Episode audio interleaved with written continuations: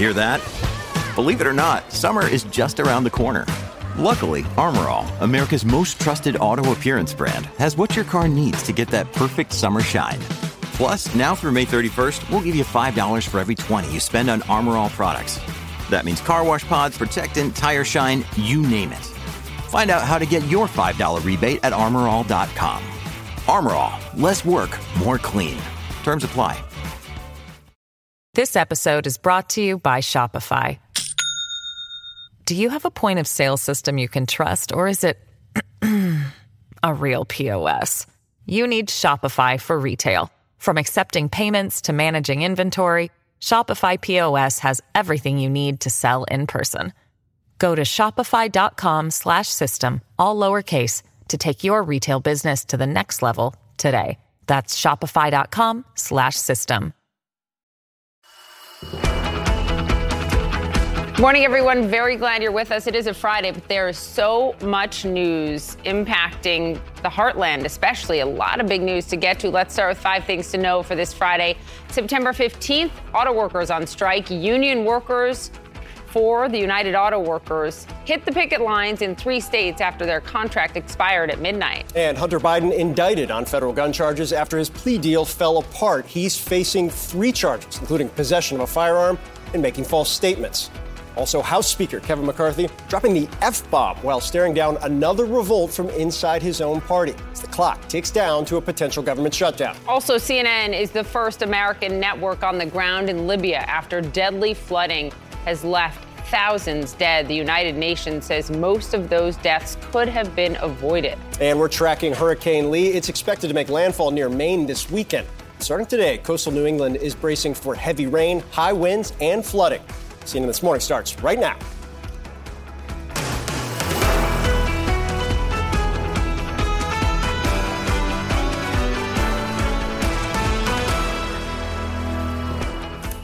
So, this is our big headline this morning. Uh, we have been talking about the fact that this may come. The White House did not expect it, but it happened. Breaking overnight for the first time in history, auto workers now on strike against not one, not two, but all of Detroit's big three automakers at the same time after the companies failed to reach a deal with the union by midnight. More than 12,000 workers have already walked off the job in three targeted strikes at plants in Michigan, Ohio, and Missouri. The United Auto Workers Union president tells CNN even more plants will join this strike if their demands for better wages and benefits are not met.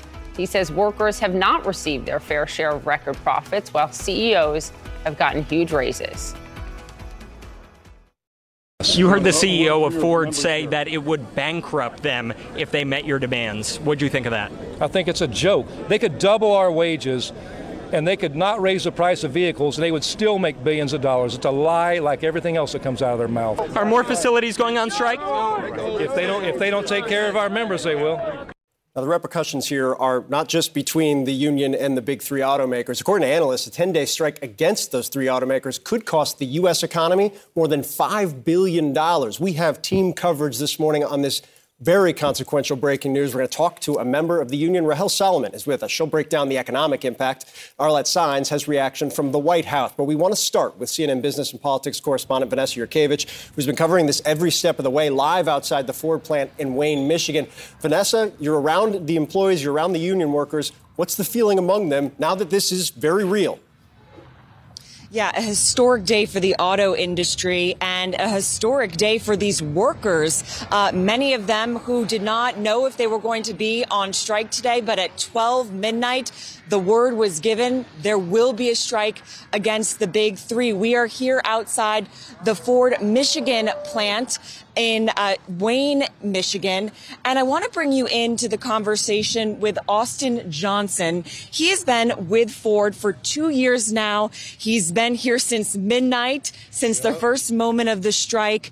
You know what the union is asking for. You know why you are on strike tonight. Do you support that? Of course. I support everything the union is doing for me, and I'll be out here as long as I have to be. So. One of the big key components is wages, cost of living. They want to make sure, that, sure they preserve jobs in the EV transition. For you personally, what is the biggest issue you want to see resolved? Um, probably the tier wages, the tier gaps. So I'm a tier two right now. I'd rather have that for me doing the same job as somebody that's making more than me. I would hope to make the same wage as them. So this is your first strike. You're 21 years old.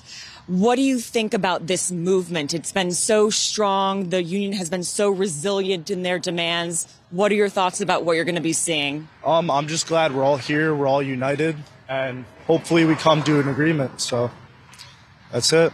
And you'll be out here how long? As long as I have to be. That's it. So. Thank you, Austin. Thank you.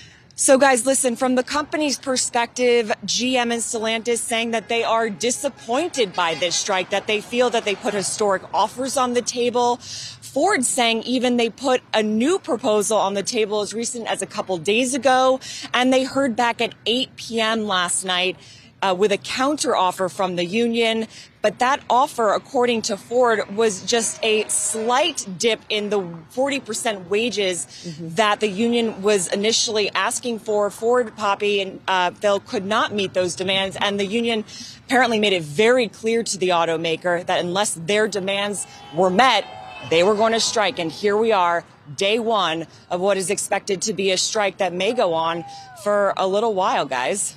One of the things, Vanessa, I think is so interesting is that the approach here by the union is is to maybe strike at more plants without notice. And the head of the union has said, look, that is to give us leverage in these negotiations. So it's three plants today. It could be many more in a few days.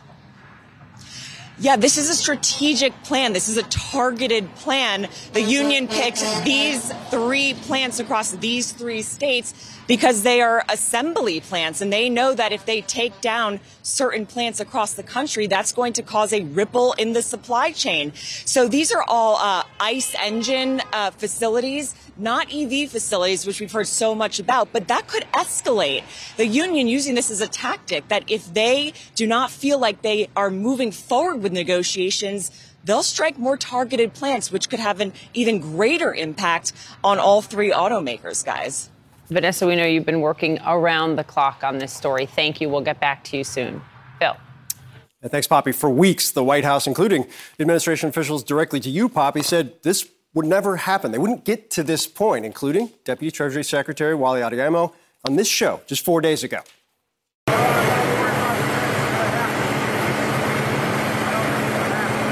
We're four days from a potential strike. Is that still the belief of the Biden administration? It is the belief of the Biden administration. No strike. Yep, that's, a, that's where the president is. I want to turn now to Arlette Saenz, who's live for us in the North Lawn of the White House. Uh, Arlette, there's the, the kind of public posture, and then there's the behind the scenes here, the work that the White House has been trying to do, deputizing Gene Sperling, a top advisor, to try and work on this over the course of now, I believe, several weeks. Uh, talk to me about what the feeling is inside the West Wing, given both the political and economic repercussions here.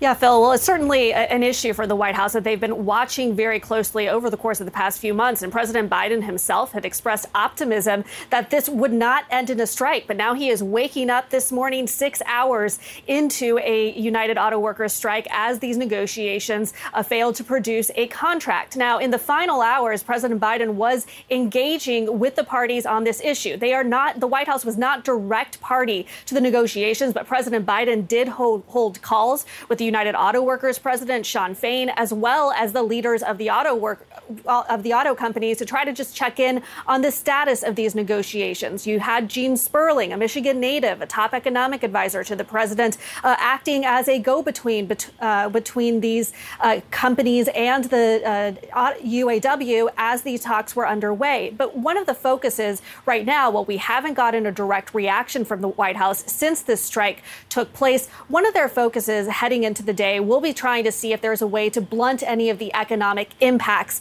of this strike. Of course, there are concerns about what this could mean for the supply chain, what this could mean for higher prices. And of course, there is the political challenge to the president as well, who has touted himself as the most pro union president, someone who is trying to uh, change, improve conditions for these uh, auto, auto workers and other uh, unions as well. So this will all be part of the challenge and the calculus for the president heading forward as the strike continues into the day. Yeah, it is a significant issue for the president and his team that they've been working on. They will obviously need to do more work. Arlette, stay with us. Poppy? All right, in Toledo, Ohio, nearly 6,000 auto workers off the job this morning at a Stellantis plant. Joining us now, one of them, Mark Kidd, a committeeman and a member of the UAW Toledo Local 12. Mark, thank you very much. Look, you guys said this is going to come. Uh, if you don't meet our demands, the automakers did not meet your demands. Do you think you're going to be on strike for a while? Well, we all hope not, but uh, we're all willing to take it as long as it as we have to. What What does that mean? As long as long as we have to, do they have to meet all of well, the? until we, until we get a fair contract, that's what we're all after out here is uh, uh, making sure we get some of the concessions back that we lost back in 2009. Yeah, yeah. We should we should remind people, um, and, and Phil, we both covered this a lot, that back during the you know financial crisis of 2009 and the bailouts of the automakers, they gave up a lot of things that now, Mark, you guys are trying to get back. This isn't just about wages going up. This is about a lot of concessions that were made over a decade ago. That's correct. Uh, you're talking COLA, uh, pension, it's across the board. You know, to that point, Mark, the, the, contrast between what the UAW leadership did back then in an effort to save uh, the companies completely versus what Shawn Fain, the leader of the UAW, has been doing now uh, is very striking and I think very intentional and comes from that period of time you're talking about. Uh, his leadership, his strategy, uh, how, what's the feeling about that as this has now become a reality? Oh, the, the feeling is great. The, the, line was drawn in the sand a, a long time ago. These companies knew uh, what our intentions were, you know, months ago, uh, if not longer. Uh, you know, this is this is the only way we're going to get those things back. The companies came to us uh, or came to the UAW back in 2009 and said, "Look, we ain't going to make it." So the UAW gave in and, and, you know gave them all these things on uh, you know good faith that someday would come back. And, and now these companies are making uh, you know record profits, and uh, we're trying to get back the things that we gave up to help them. Hey, Mark, what's the level of concern over the course of the last several months? The big three have been uh, expanding their inventory to some degree in preparation for this. I know you all have an assistance fund uh, that's pretty large that should be able to last for a period of time, uh, but that the automakers are willing to wait you out on this. I, I don't. I can't really touch too much on that. Uh, you know, here in Toledo, we, we build the uh, world iconic Jeep Wrangler. It, it, it never stops selling. So it, it, as long as sales stay up, I don't I don't see them being able to hold out that long. Uh, but uh, then again, I'm no expert at that kind of stuff. Mark Kidd, we're glad you joined us this morning. Please come back as this develops. Thanks again. All right, we'll do. Thanks. So I should note we're going to be joined by the former CEO of Chrysler, Bob Nardelli. That's coming up next hour. Who was there during the auto bailout? He was. People don't recognize the genesis of all of this ties back to that, and you can't talk about this without that context. Yeah. We're going to continue to follow the strike throughout the course of the morning. Also, another first. The Justice Department has indicted the child of a sitting president. What are the next steps for Hunter Biden? This and House Speaker Kevin McCarthy staring down another right wing revolt. What's driving the infighting within the Republican Party? That's next.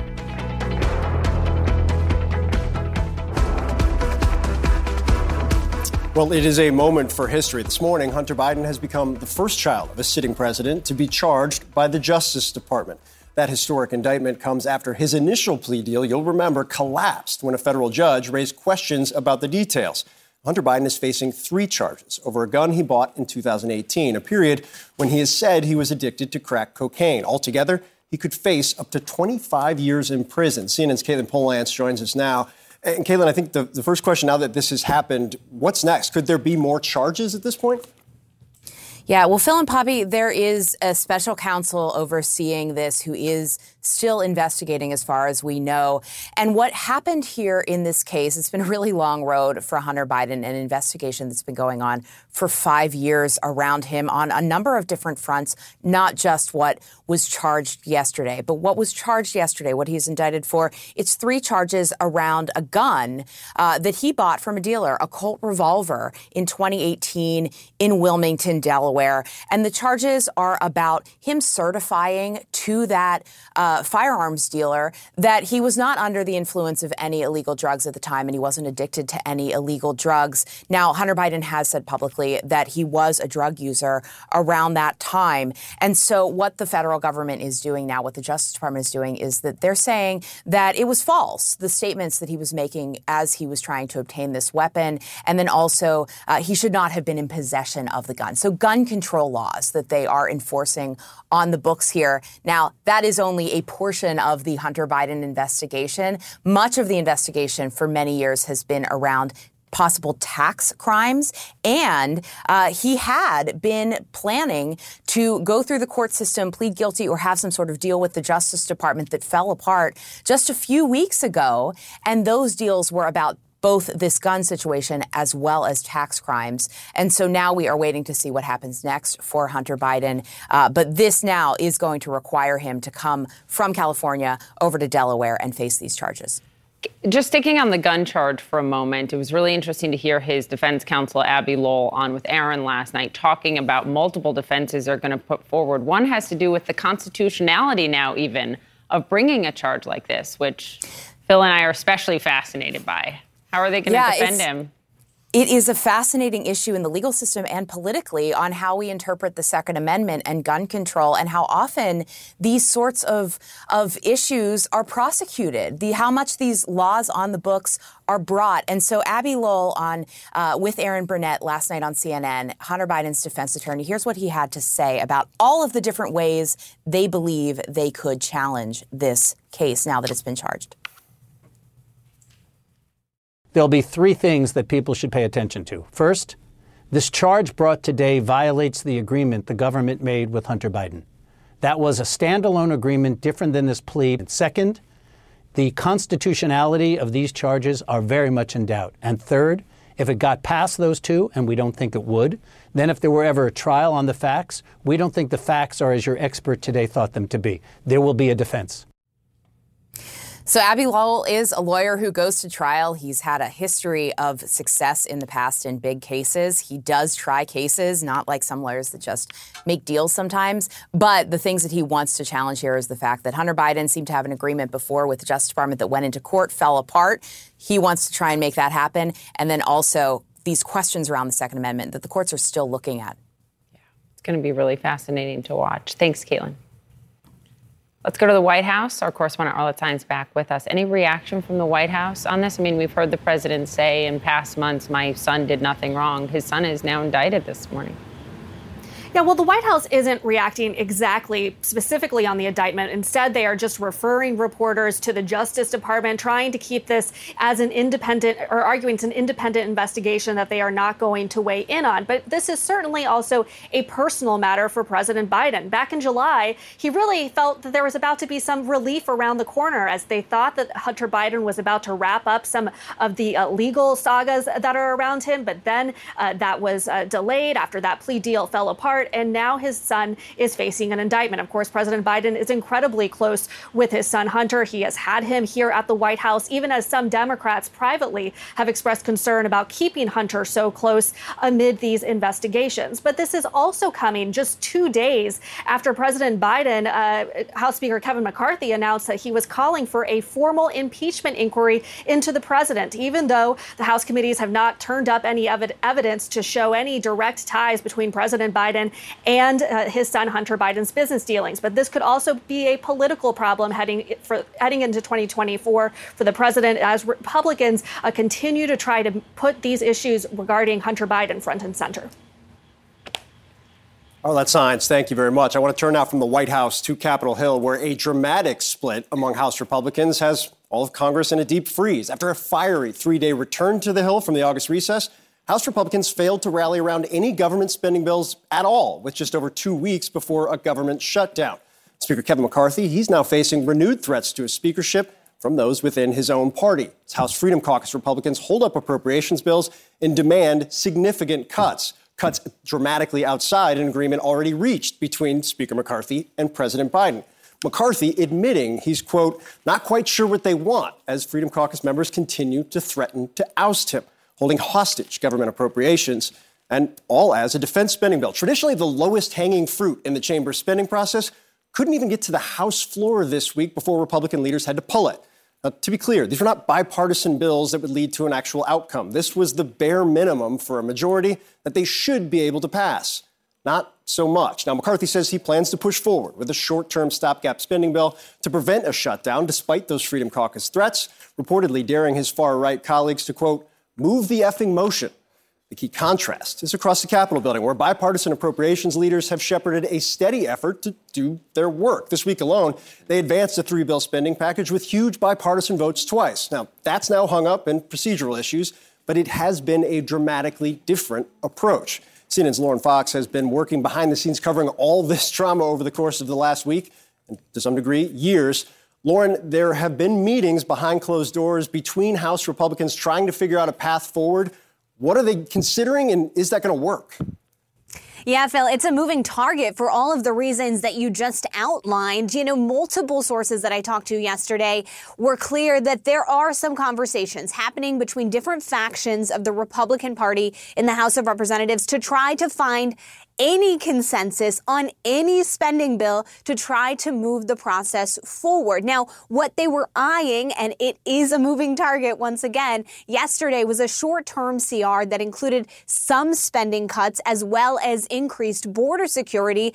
The idea was that the Main Street Caucus, which is full of a number of Republicans who come from different parts of the Republican Party, was trying to negotiate with the House Freedom Caucus, obviously some of the most hardline members of the Republican Party, and they were trying to find some consensus, keeping leaders in the loop as to what their negotiations were producing. But they didn't come up with any result as of this moment. And that just gives you a sense of the struggle ahead. And as you noted, this is a fight over trying to find consensus among Republicans in the House. In order to find a ultimate solution, in order to avert a government shutdown, you're going to need a solution with Republicans and Democrats in the House and Senate. So there are so many moving pieces right now, Phil, and so many members that I talked to on both the Republican and Democratic side of the aisle yesterday said they are getting more and more concerned that a shutdown may almost be unavoidable if negotiations keep going in this direction. Phil? Yeah,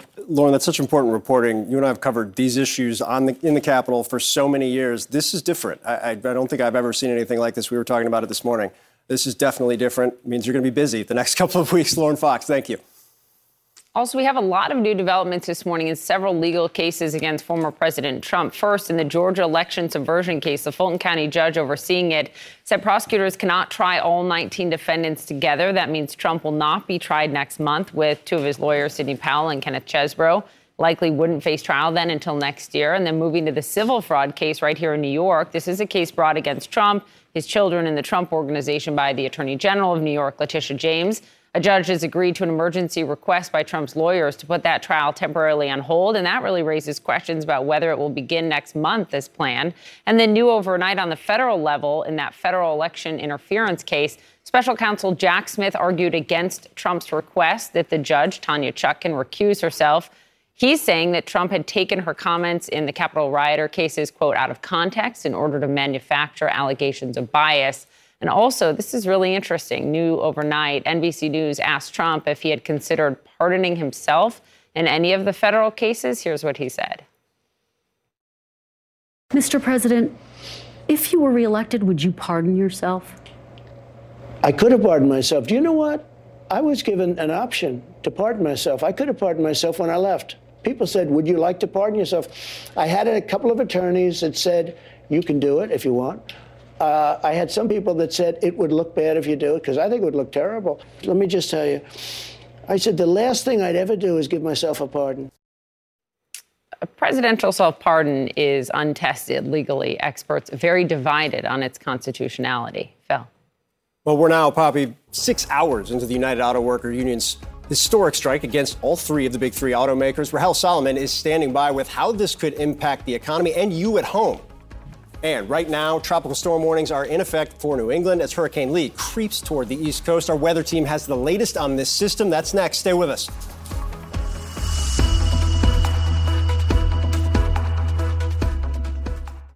This podcast is supported by Sleep Number.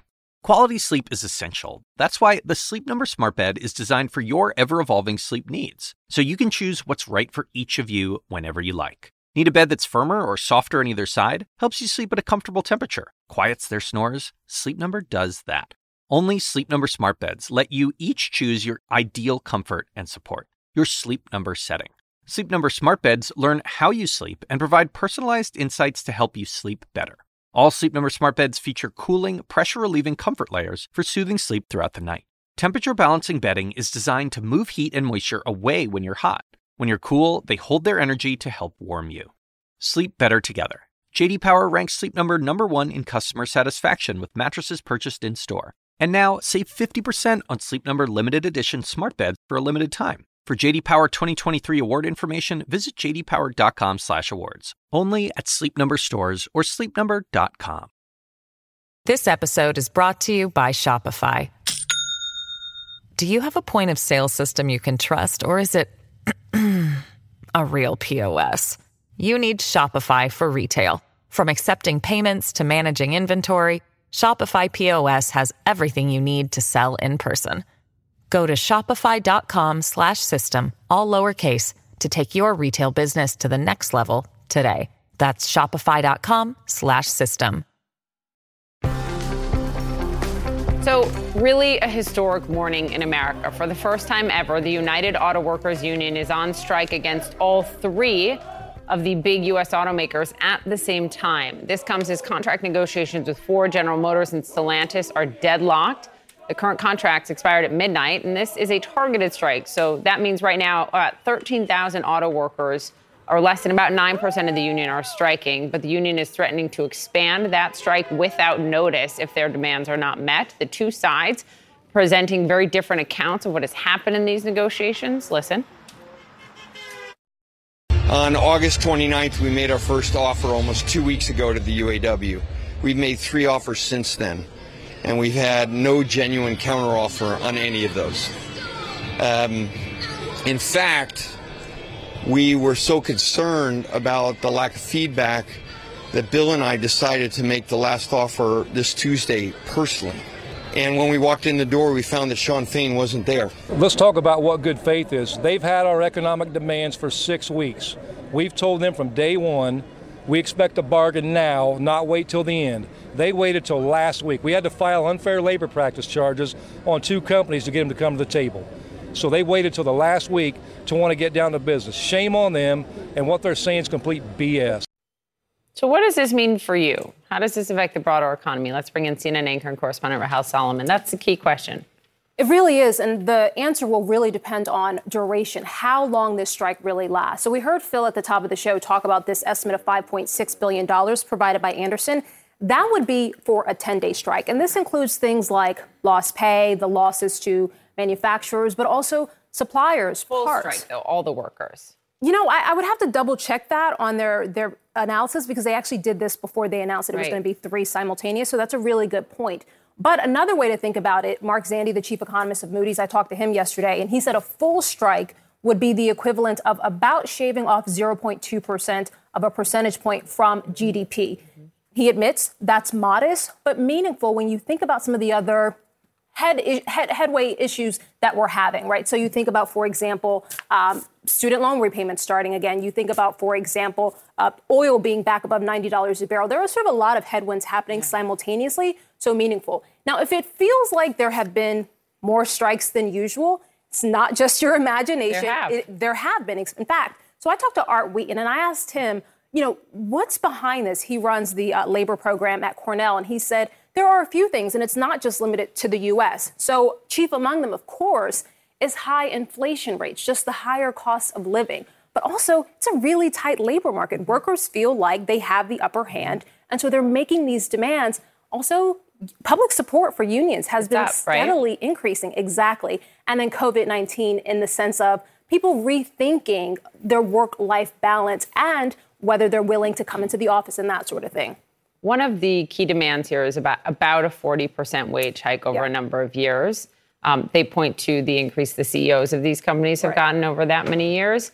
But broader picture, where do auto workers in the union wages compare to other U.S. workers? It's a great point. So if you look, this is according to the BLS, the Bureau of Labor Statistics, so government data. Auto workers do actually fall behind the average worker. So you're looking at 27.99 hmm. on average, whereas the average worker is looking at about 33.82. So you have to also remember that for these auto workers who took the concessions mm-hmm. because of the the financial issues that some of these automakers were having, you know, this was obviously before inflation, and so uh, that's and the inflation as well. is a key too is a key part of It's this. a great as well. point. Yeah, exactly. Thank you for help very much, Phil. I think the, fast, the numbers are so fascinating and so critical here. And I think people, we've been talking about this, but people are now starting to key in on why this is such a big deal in this moment. Well, also this morning, parts of coastal New England and eastern Canada are bracing for Hurricane Lee. It's now a Category 1 storm, and it's expected to lash the coastal areas with powerful winds heavy rain, and high surf conditions. Meteorologist Allison Chinchar is tracking this storm. Allison, where do things stand this morning?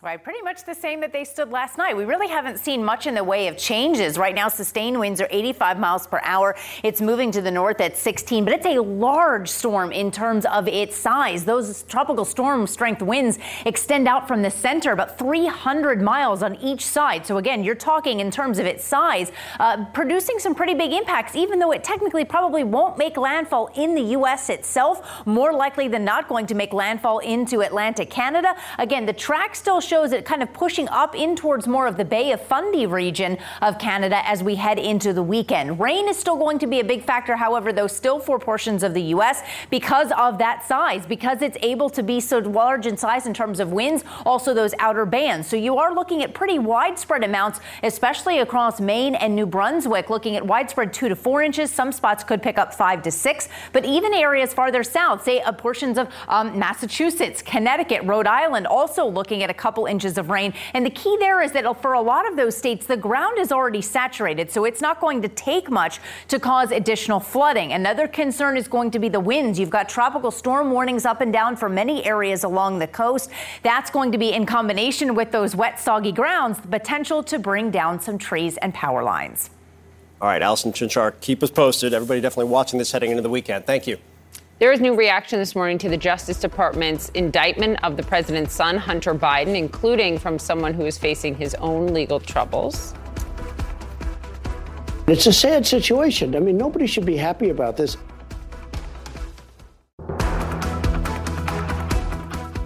In something this country has never seen before, the Department of Justice has filed criminal charges against the child of a sitting president. Special counsel David Weiss has indicted the president's son, Hunter Biden. This is in connection with a gun he bought in 2018. He is charged with three crimes two counts for alleged false statements that he made on the form while purchasing that gun, a third count for possessing the gun while they claim addicted to crack cocaine. And this historic indictment comes as congressional Republicans continue to pursue their impeachment inquiry into President Biden. And all of this is happening, of course, with the 2024 election on the horizon. Here's what GOP frontrunner Donald Trump had to say about the indictment. It's a sad situation. I mean, nobody should be happy about this. As for Republican candidate Vivek Ramaswamy, he also weighed in, saying the indictment is, quote, smokescreen. Don't fall for it. Joining us now, CNN legal analyst and former federal prosecutor Jennifer Rogers, CNN political commentator and former special assistant to President George W. Bush, Scott Jennings, and CNN political commentator and attorney Bakari Sellers. Uh, thank you guys for joining us on a Friday morning. Jennifer, I want to start with you. The kind of legal elements of this case. What we've seen from Hunter Biden's defense team, what we've seen in terms of the discussion in the wake of this indictment. Um, do you believe that this case would have been charged to somebody else? These charges that they've used here are virtually never charged. So the answer to that is probably no. Why not? Well, it's just very rare. I mean, you do charge prohibited persons uh, possessing guns frequently. We did it at Southern District of New York with convicted felons. But to charge someone who's an addict, it's hard to prove factually. How do you prove they're an addict? What does it mean to be an addict? You're going to put someone on the stand who used drugs with them. Why is that person going to testify? I mean, there are all sorts of factual issues. And then legally now, in the wake of the Supreme Court's Bruen case, uh, these criminal statutes that prohibit certain people from possessing guns are all in question. Courts around the country have been ruling those unconstitutional. So there's both factual and legal issues. You know, listen, I hope that what's happened here, they ran out of time on the statute of limitations. It was expiring. They didn't it's get their deal month. done. So yes, but you want to give a little bit of yeah, cushion yeah, yeah. there just in case. So so that's what happened to precipitate this this indictment in the moment. And my hope is that they'll now go back to the negotiating table because this case, as we see from what Donald Trump said, even has zero jury appeal. They do not want to go to trial on this. Juries will hate this case. A guy who, you know, five years ago when he was an addict, now he's clean and sober. He had a gun for 11 days, never loaded, never used. The jury is not going to like that. So they should resolve this. Bakari, politics in a moment, but but I think Jennifer brought up something really interesting, and that is that what the Supreme Court did last year in their big guns and Second Amendment case may have changed the whole ball game here because they changed the bar and the standard. and sort of expanded what the sec- how they read the Second Amendment, and that could really help Hunter Biden here. Yeah, no, I mean, I, I think that, that uh, Ms. Rogers actually articulated well the issues with this case, and, and especially in light of the Supreme Court ruling. The fact is, I, I actually represented somebody for lying on an application about mm. uh, about a year ago, and the, the difference between that case and Hunter Biden's case is it wasn't because he was an addict; it was because he was out on bond um, for alleged domestic violence and other things. And so that was a different type of issue. And he ended up being sentenced and served. It was a plea deal of 18 months. That was a different set of issues than it is with Hunter Biden. I, I think the problem that Republicans have in trying to lift this up and trying to target Hunter Biden is two things. Um, the first thing is that addiction touches nearly every family in this country. And we know Hunter Biden is an addict. And we know these charges are flimsy and, and I think that most Americans will see through that. The second thing is to charge this president's son uh, with this bad behavior when you know um, individuals like Ivanka Trump and, and, Jared Kushner and Donald Trump Jr. actually pilfered Washington, D.C., manipulated and grifted their way through D.C. when they were in the White House uh, with no accountability, I think it rubs people the wrong way. Just, so that's just uh, kind of a, the playing field of where we are today. Okay, just point of fact, they have, they have not been, char- the individuals you just named have not been charged. Hey, Scott. Crimes. Uh, the interesting, obviously, Hunter Biden is directly tied to the impeachment inquiry, uh, which is not about the gun charge, uh, but in terms of the ties to his father and what Republicans allege. Uh, I was interested in something the former president said last night uh, in the snippet of the interview that was released by NBC about kind of the genesis of this impeachment inquiry. Take a listen. I think had they not done it to me, then I'm very popular in the you know they like me and I like them, the Republican Party. Uh, perhaps you wouldn't have it being done to them. And this is going to happen with indictments too. They have fake indictments, and I think you're going to see that uh, as time goes by. You're going to see uh, Republicans when they're in power doing it. Uh, quick correction. That was obviously his interview with Megyn Kelly. There's also an NBC interview as well. But Scott, to that idea, the idea that this wouldn't have happened if they had not impeached the former president twice uh, when Democrats were in charge, doesn't that kind of undercut the whole theory of the case here as to why they're pushing forward on this inquiry? Yeah, absolutely. I mean, if you're going to go forward with this, which, by the way, I think they should. This is an impeachment inquiry. They're not impeaching uh, Joe Biden yet, and I'm dubious that they ever will, honestly. But this is a sort of a souped-up investigation beyond what they've already been doing, and it's an investigation for good reason, I might add. If you're going to move forward, you have to do it underpinned by evidence, by you know, uh, we turned over every rock. Here are the documents. Here's the narrative. You know, here are the things that prove the narrative that we have. That that's how you win the public opinion fight uh, at the conclusion of an investigation, painting a very clear, you know, equation for the American people: A plus B equals C. The way you lose a public opinion fight would be to say, "Eh, they did it to me. Now we do it to them." And uh, you know, basically, I view politics and government as a mechanism to punish my enemies. That that is that may thrill some parts of your base. That is not how you're going to win uh, a public opinion fight over this. So if that becomes the narrative, that'll be a problem for the Republicans. If they uh, choose to go down the path of finding actual information and facts and documents, which I think they have so far, uh, that'll be good for them. But it's really hard for the House Republicans to do that uh, because, as we know, Donald Trump sort of sets the, the public opinion narrative of the Republican Party whenever he opens his mouth. Uh, Bakari, step back for the week. It's Friday, and the week for this White House and for President Biden has been a week of a union strike. They said they didn't think it was going to happen. Uh, an impeachment inquiry launched, and now an indictment of the president's son, which has never happened in history. The president hasn't said much, but over the past few months, here is what he has said about his son, Hunter. My son did nothing wrong. I did nothing wrong. I carried out the policy of the United States government in rooting out corruption in, in Ukraine. And that's what we should be focusing on. My son's done nothing wrong. I trust him. I have faith in him. And it impacts my presidency by making me feel proud of him.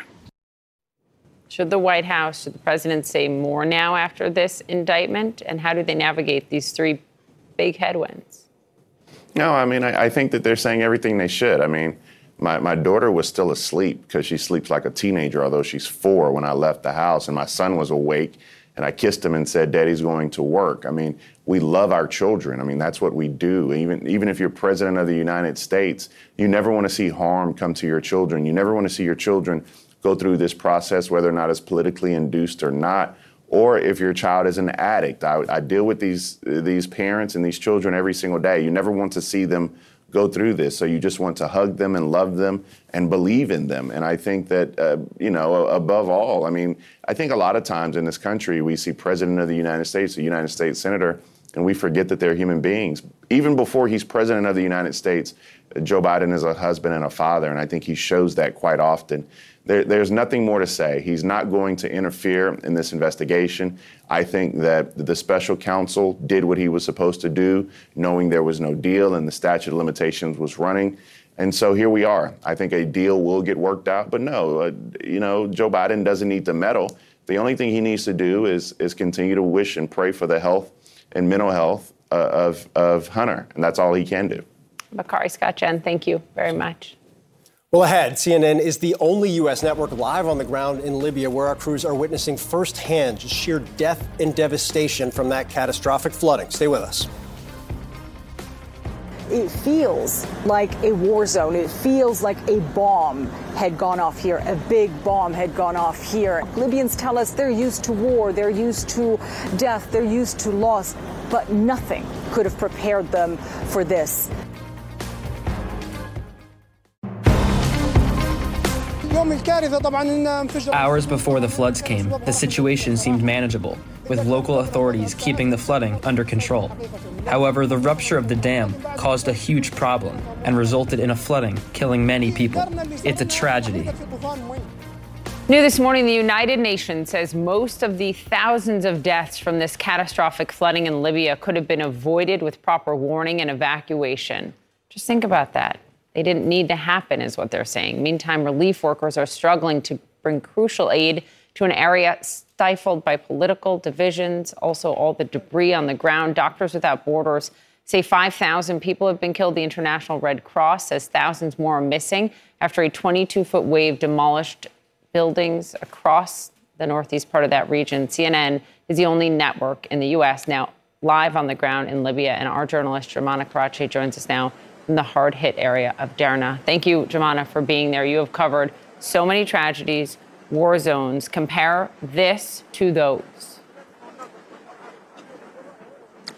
You know, Poppy, uh, our team was just discussing this. We've all covered wars, natural disasters before, but none of us have seen anything like this. I mean, we drove into Derna late last night, uh, and even during nighttime in the dark, you could still see the destruction. And now, during the day, this is just utter, utter destruction. And it really feels like you're walking through a war zone. Like massive bombs had gone off here, and this is what people here would tell you. You know, you've got several cities along the Libyan coast that, that were impacted by Storm Daniel, by the flooding over the weekend but nothing like this, what people are describing here as this catastrophe. What happened in Derna, of course, as you know, is those two dams that burst, and you have the floodwaters that swept through the heart of the city washing out entire buildings, neighborhoods, uh, homes, infrastructure, families,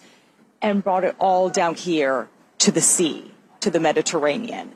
I mean, this is just it's very difficult for us to really move the camera around because of the communication issues the communications were disrupted in the city so our connection is not very stable. But looking into the sea poppy what we see here is people's lives in there. You see homes you see door frames windows furniture clothes cars everything. And they are still right now searching for dead bodies, bodies that are still washing up on the shore six days after this tragedy happened.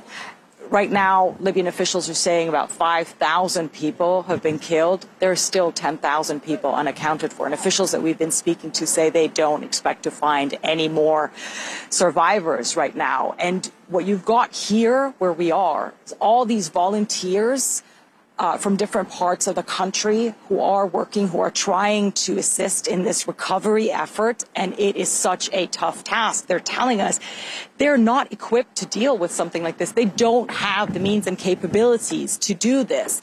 Um, one young man I was speaking to just a short time ago, just describing how people were just tying ropes to themselves and holding each other as they would dive into uh, the sea and start pulling out body after body. This one young man telling me in one day he pulled 40 bodies uh, just by himself.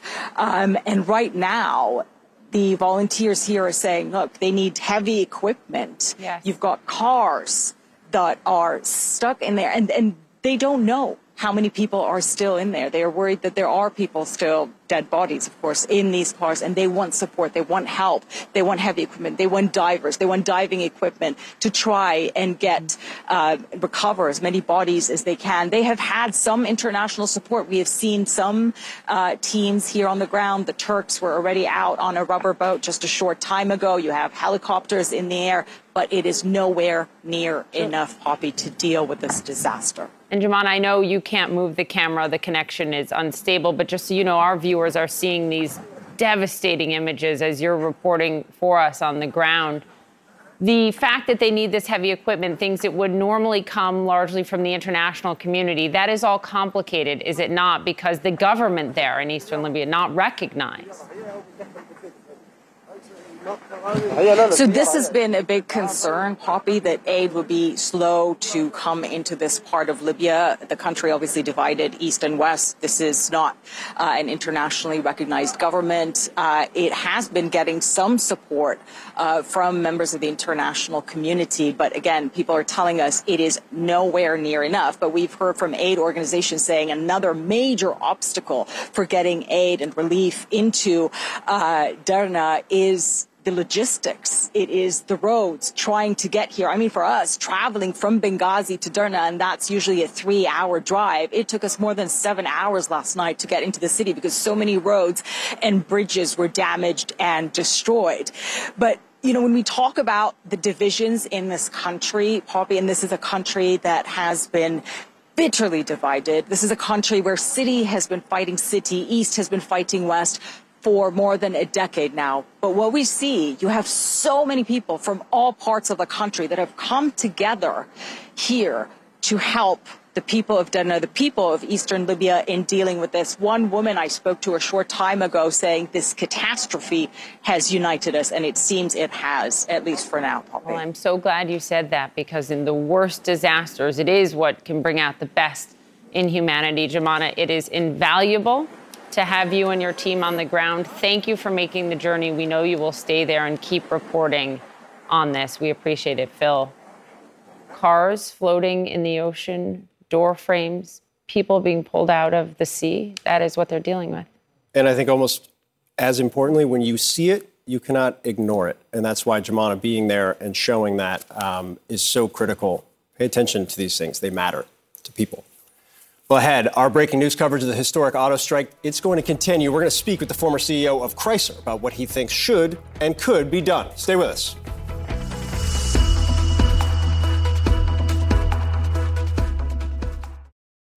The assignment with me, Audie Cornish. So there have been arrests, suspensions, disciplinary hearings. They're shutting down graduation events. At this moment, the part of the protest that are admirable are young people calling attention to atrocities. Michael Roth is the president of Wesleyan University. I would like to make a space for them to do that as long as that space doesn't prevent other people from pursuing their education.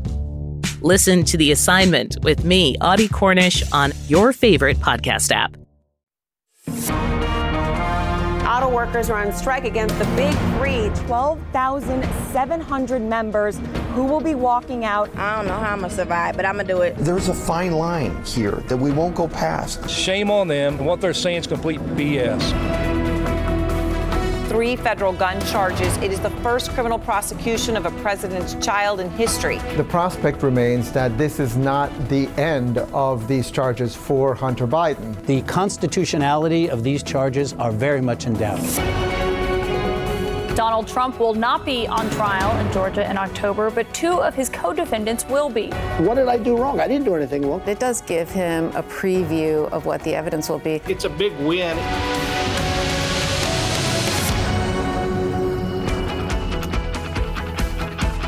Morning, everyone. Welcome to CNN This Morning. We're glad you're here. That was a packed first hour, and there's so much breaking news, including like several things that you and I are both deeply fascinated with because of how important and consequential Yeah. they are in this moment. And because of what you were, you were before we got lucky enough to have you here, the chief White House correspondent. Three huge headwinds this morning for the Biden White House. Yeah, no question about it. We're going to get into all of them, but we're starting with the one that is probably the biggest and certainly has the biggest impact on the United States economy and potentially the president's political fortunes. Breaking news this morning for the first time in history, auto workers are now striking against all three big three automakers and all at once. The companies failed to strike a deal with the United Auto Workers Union by midnight, and right now nearly 13,000 workers have walked off the job at three different plants in Michigan, Ohio, and Missouri. The union's president, Shawn Fain, says even more workers and plants across the nation will join the strike if their demands for higher wages, benefits are not met. He says workers aren't getting their fair share of record profits while CEOs have been getting huge raises. You heard the CEO of Ford say that it would bankrupt them if they met your demands. What do you think of that? I think it's a joke. They could double our wages and they could not raise the price of vehicles and they would still make billions of dollars. It's a lie like everything else that comes out of their mouth. Are more facilities going on strike? If they don't if they don't take care of our members, they will. I should note we'll be joined. Vanessa, our colleague, is going to talk to the CEO of General Motors ahead in the show, responding to all of what the UAW is saying. But an extended strike could raise car prices, send ripple effects through the U.S. economy. Some analysts say a 10 day full strike, not this targeted strike, full strike could cost the U.S. economy more than $5 billion. CNN business and politics correspondent Vanessa Yurkevich live with us uh, from a Ford plant in Wayne, Michigan, has this reporting. Phil and Poppy, day one of this historic auto strike, a strike by the UAW against all three big automakers taking place in targeted strikes across three different states. We are here at the Ford assembly plant in Wayne, Michigan. So you have actually people still working inside the facility at different locals, and then you have some folks with locals outside on the picket lines. I want to bring in Scott Fox. He's been with Ford for over 30 years. You are out here today. This is actually your first strike because Ford has not struck since the 1970s. Your feelings as you're out here this morning? Just I got to look out for the people that are coming up behind me right now. We, we want to keep this place running, and we want to keep Ford still strong. But we need to do what we need to do to keep it that way. There are a list of demands that the union has that they say the automakers did not meet. What is your top priority that you want to see in this next contract? Uh, I want to see the two-tier people. I want that to see that abolished, eliminated, and or reduced greatly. I just don't feel that. We have a guy right here who was walking the line with me last night, overnight time. 18 years. It took him 18 years to get to full time. 10 years part-time employee, and then it took him eight years to get the full pay. That's just not that's not called for. Yeah, I mean, he's he's been committed here with the company, so that's that's my biggest thing is reducing that that tier program that they've got going down. The union is doing a targeted strike approach. I want to know, do you think that's going to be effective in these negotiations? Oh, definitely, yeah, yeah. Because what's going to happen is if things don't improve in regards to that, we're going to take out maybe Livonia Trans, or we'll take out an engine plant, and by that time, everything else will fall from that point there. But right here is, is we're serious. This is what we're doing. We need to get on board. Thank you so much, Scott Fox. You heard it. There is a strategy in place by the union as this strike unfolds. Now, in terms of the companies, uh, GM Stellantis saying that they are disappointed that they could not reach deals by this midnight deadline, and Ford saying that they received a counter proposal from the union as late as 8 p.m. last night, essentially saying if they did not meet their wage demands, that there would be no deal. So this strike will continue today at these three facilities across the country. We are expecting to hear from Shawn Fain again in Detroit uh, during a rally at 5 p.m. with Bernie Sanders. But in the meantime, you're going to see these shift changes of workers out here on the picket lines in day one of this historic strike. Phil, Poppy? That's Vanessa Yurkevich on the ground. Stay with her. She'll be with us over the course of the next couple of hours, continuing to follow this every step of the way. But joining us now is former CEO of Chrysler Motors, Bob Nardelli. Nardelli, Bob, I appreciate your time. Uh, I want to start with kind of the components of the negotiations themselves, because we're talking about the politics or what it might mean for the macroeconomy. But in terms of what the UAW put on the table, you talk about the 40% raises over 40 years, restore cost of living, pension, retiree health coverage provisions, four day work week, limits to part time workers, enforced overtime. Obviously, uh, the electric vehicles and that transition has been critical. Of those elements, what is most problematic for the automaker CEOs at this point? Yeah. Well, Phil, thank you for having me on this morning. And, and I agree with everything that you and Poppy have said. I mean, this is very, very unfortunate that it has reached this uh, this position. And again, I think uh, how did we get here? And then I'll answer your question is because household income has not been able to keep up with inflation. And inflation is a result of many of the administrative policies that are out there today. Energy's up 40%. That happened day one when they surrendered energy independence.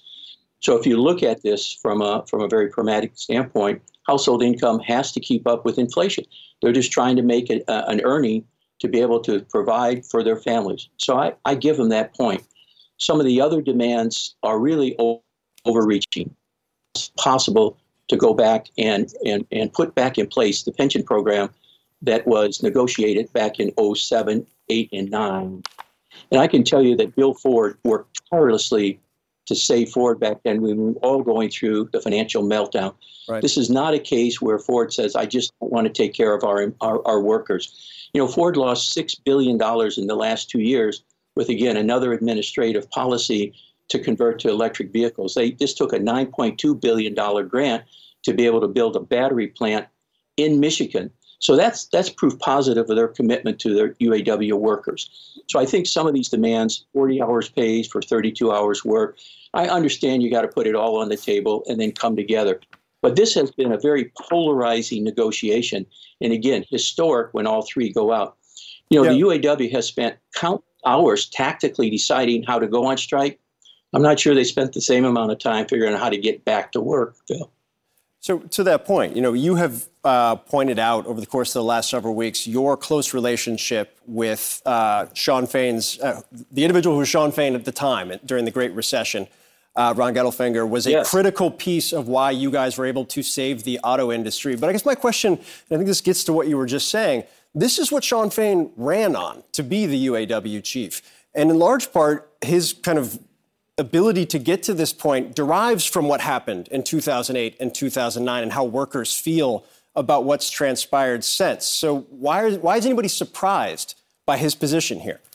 Well, let's go back to that period you know, there was an awakening under the Obama administration with uh, Larry Summers and Rattner that finally came to grips that even if they let Chrysler go down the tube, the, the, the domino effect on the supplier base would be catastrophic. And that's what we see today. It's about a 10 to 1 ratio. So if the entire 150,000 UAW workers go out, Phil, that's over a million people whose jobs will be affected in tier one, two, three, right. and four suppliers and, and look at the impact on the dealers. Now, the dealers are going to have to raise prices because they're concerned about inventory and they're trying to build cash to get through this downturn. But I think now, Shawn Fain and the UAW know all isn't that's the point of leverage though, right? You've been through these negotiations. You came up through uh, through the top tiers of the business world. You understand leverage and the point here that Fain and his people are utilizing to get to here. They're saying they're doing that knowing all of that because they want leverage in these negotiations. No question they have the leverage right now. I mean, they look over the fence, Phil, and they see UPS, 40%. Uh, the average full term driver is making $174,000. You look at American Airlines, you look at the dock workers on the West Coast. UAW is just saying, hey, it's my turn. I'm right. standing in line. And all these other companies have been able to get wage increases or a standard of living for their family. And so I don't I don't deny the importance of that. But but again, we have to have uh, you know sound mind coming together. I mean, we could both stay polarized here and basically shut down Ford, shut down Chrysler. I like to call them Chrysler and, and General Motors. That's not going to that's going to have a tremendous impact on already a very fragile economy. That's my concern on the bigger picture, Phil. Yeah, uh, it's a good point. It's why the White House is very co- concerned and cognizant of this as well. Bob Nardelli, I appreciate your perspective, sir. Thank you. Thank you, Phil. And just a reminder, in our next hour, we are going to speak, our Vanessa Yurkevich is going to speak with the CEO of GM, Mary Barra, for her perspective. We've heard a lot from Shawn Fain and the UAW. We'll get her perspective in the next hour. Poppy? It's just really interesting what he said about who has the leverage right now, Yeah. given all he went through in the middle of the crisis. Great interview, Phil. Thank you very much. Also, let's talk about Hurricane Lee. From New England up to Canada, Hurricane Lee on track to bring heavy rain, wind, coastal flooding today and through the weekend. Parts of the East Coast already feeling the storm's effects, including dangerous surf and rip condi- riptide conditions. The governor of Maine has declared a state of emergency. They're requesting some federal assistance to prepare for Lee. Joining us now, the director of the National Hurricane Center, Michael Brennan. Good morning to you. We've been watching this all week, and now what are we in store for this weekend, both in the northeastern United States and then up into Canada? Yeah, well, I mean, yeah, you're right. We've been anticipating this for a while. We're going to start to see those direct impacts uh, start to move into portions of southeastern New England uh, as early as later this afternoon, this evening, and then spread northward up into Maine overnight tonight and into Saturday. But you know, the big story with Lee is just it's a large hurricane. The tropical storm force winds extend out over 300 miles from the center. So even though the center is expected to stay offshore of the coast of southeastern New England, those tropical storm force winds are going to move into places like Cape Cod, Martha's Vineyard, Nantucket as we get later today into tonight, and then spread northward along the coast of New England and up into Atlantic Canada overnight tonight and early Saturday. Looking big picture here, uh, what are your biggest concerns about the storm? Well, in terms of wind impacts, you know, this is a little different from a typical nor'easter. There's leaves still on the trees in New England. There are wet soil, so that's there's going to be the potential for tree damage, power outages, especially Cape Cod and the islands, especially down East Maine, where we could see some of those stronger wind gusts. We're also concerned about the potential for coastal flooding of one to three feet above ground level. That's inundation of the ocean water moving in over normally dry land, all the way from Long Island Sound, all the way across the coast of New England up into Maine. So that could cause some, um, uh, you know, certainly coastal flooding, road closures, um, and uh, some inconvenience and some, some potential threat to life uh, in some of these areas where the, the flooding might occur at the time of high tide and those waters will be a little higher. Yeah, and that's why you have the emergency declaration in Maine. Michael, thanks. Yeah. Well, the president's son has been indicted, but some experts they say one of the gun charges against Hunter Biden is already on shaky legal ground. We're going to break down what comes next with CNN senior legal analyst Ellie Honig. Former President Trump is now weighing in on the indictment as he faces his own, what he said in a new interview.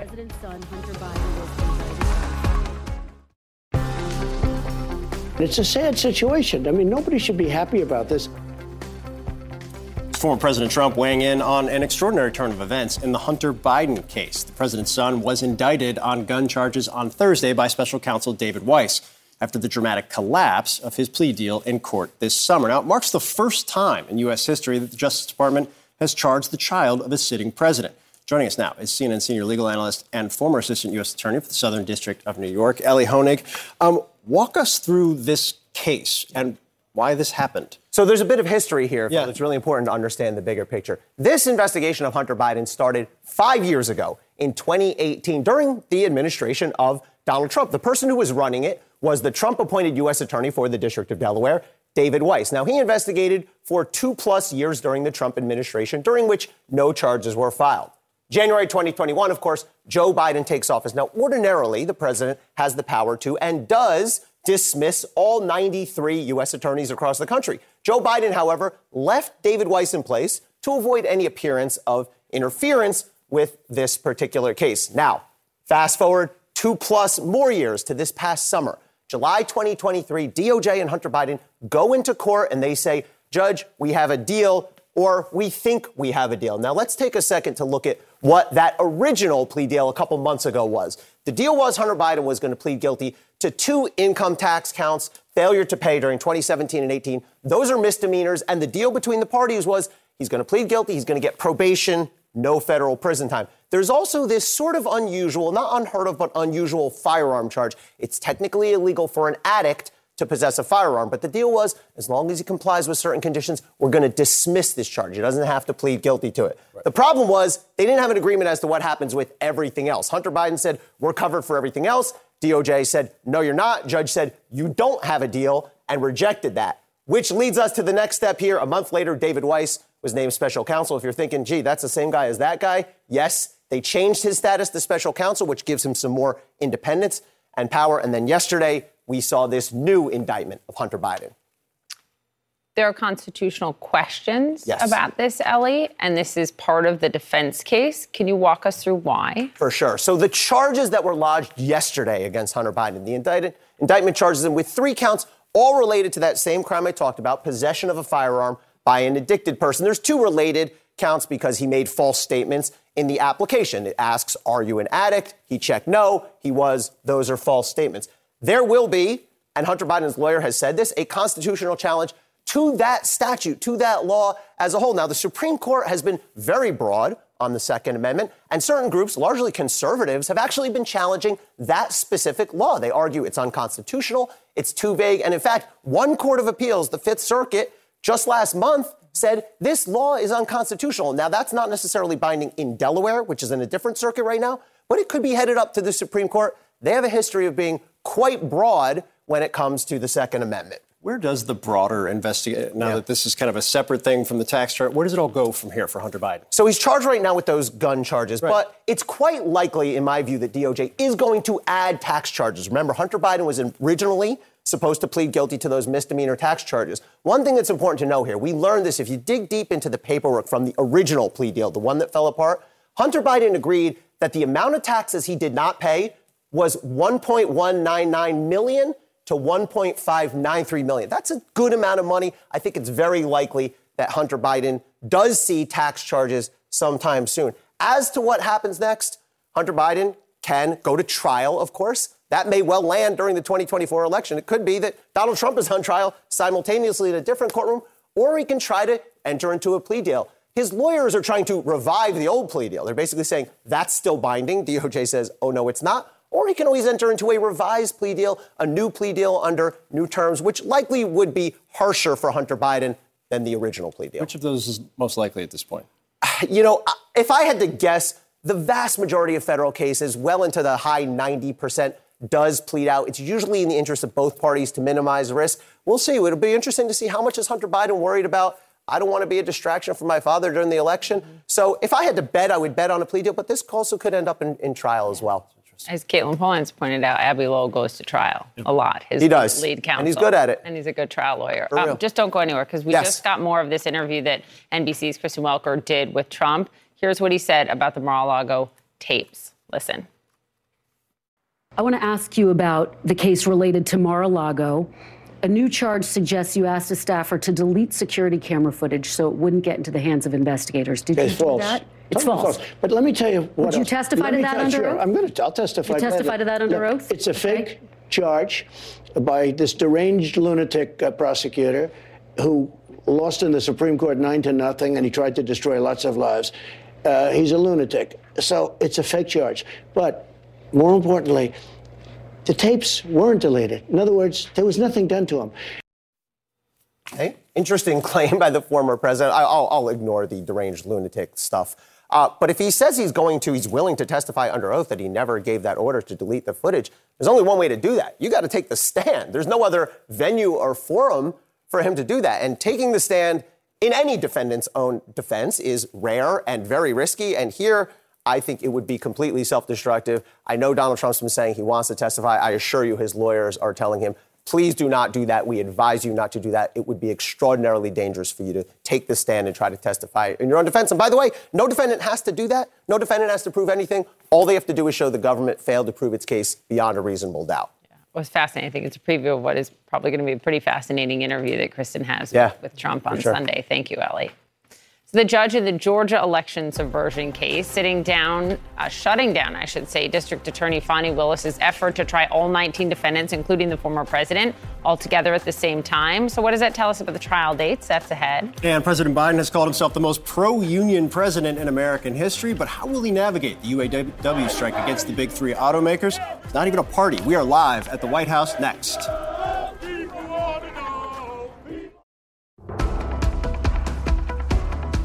My name is Joe Biden, and I'm a car guy. I intend to be the most pro union president, leading the most pro union administration in American history. I'm proud to be the most pro union president in American history. I promised you you'd have a union president, and I am because you're the best.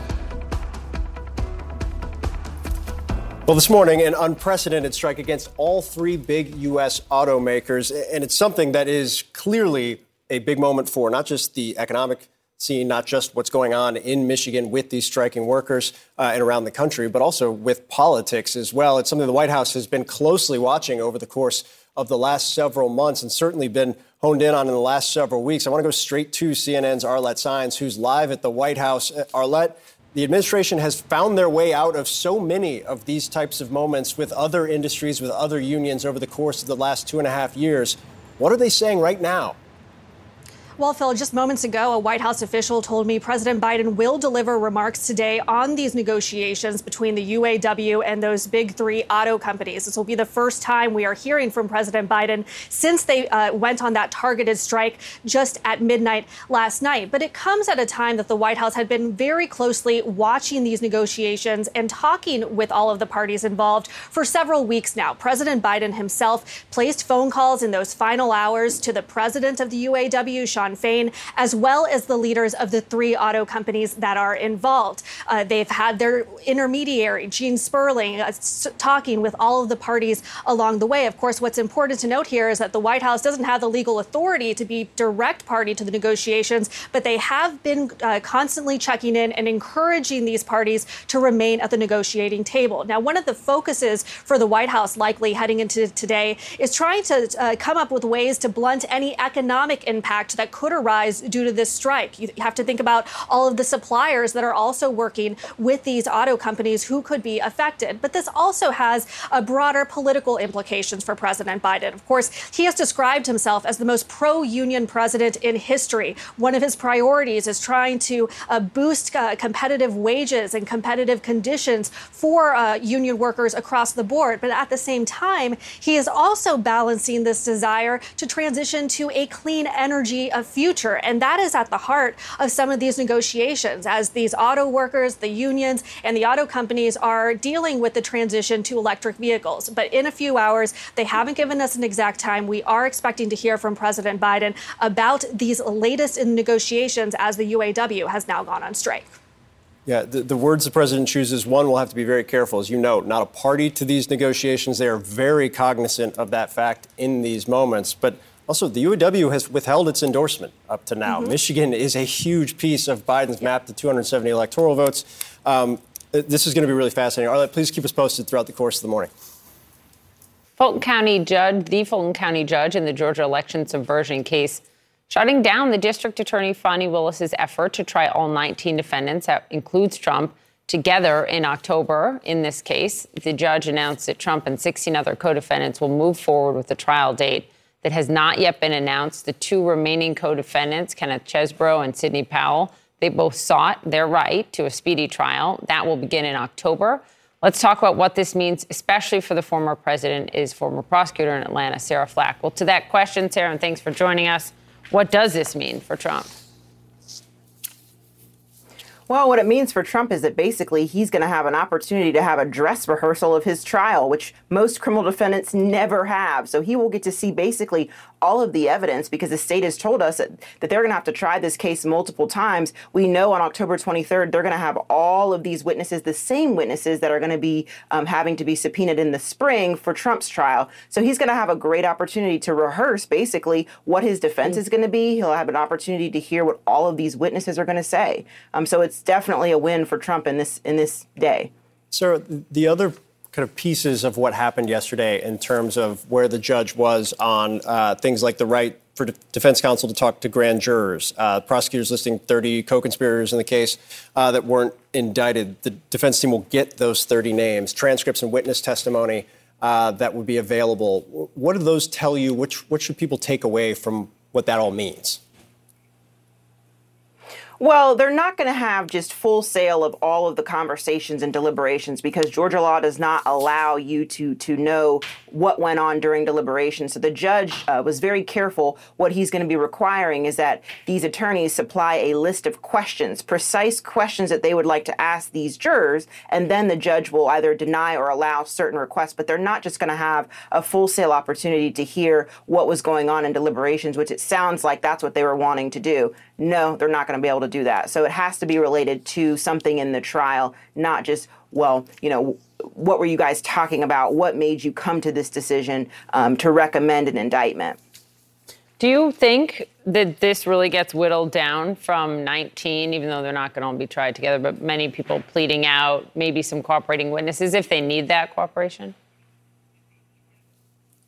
I think we will see somebody here cooperate. I mean, it's just rare to have 19 defendants, and it sound I, I I would be shocked if we didn't have at least one cooperator. We know that there are a bunch of unindicted co-conspirators. Mm-hmm. Those are people who could have been charged but were not charged, and those folks will likely some of those folks will certainly be cooperating. We also know there's a list of a number of folks that the state is turning over um, in terms of who they spoke with that helped with this investigation. So the the defense team is going to get to talk to those folks as well. I would be surprised if we didn't have one or two of these defendants plead um, and cooperate, turn state's evidence to testify against Donald Trump and his co defendants. Yeah, an important day. So many more critical days to come. Sarah Flack, thanks for watch, walking us through it. Appreciate it. Definitely. Thank well, you. The Senate now launching a bipartisan investigation into a Coast Guard cover up of dozens of sexual assault cases at the Coast Guard Academy. It's all happening because of a series of stories by CNN's Pamela Brown and her team. She broke the story and she joins us. That's next.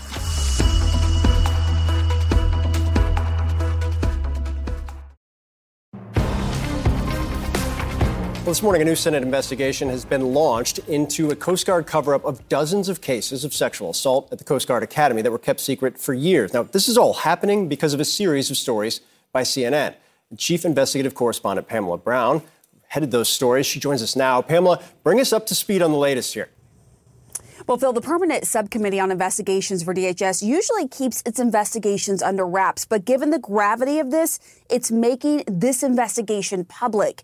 Now, as CNN first reported, a Coast Guard investigation that substantiated dozens of rapes at the Coast Guard Academy was kept hidden for years. It was dubbed Operation Belt Anchor, and it found some of the accused had moved into top roles of the Coast Guard and other military branches or retired with full pensions and benefits.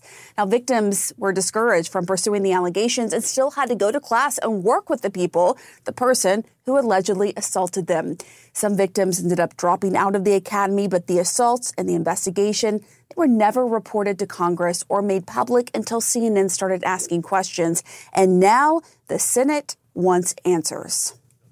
In a letter sent to the head of the Coast Guard, Senator Richard Blumenthal cited CNN's reporting and said the leaders who oversaw or perhaps created the environment where misconduct occurred and did nothing must be held accountable and the public deserves to know why so many reported cases of sexual assaults and harassment were allowed to go uninvestigated for so many years. Senator Blumenthal told us this was the most shameful incident of a cover up of sexual assault that he's ever seen in the U.S. military. And the letter is also asking for a long list of documents from the Coast Guard, including information on every sexual assault at the Academy from 2006 to present. Phil?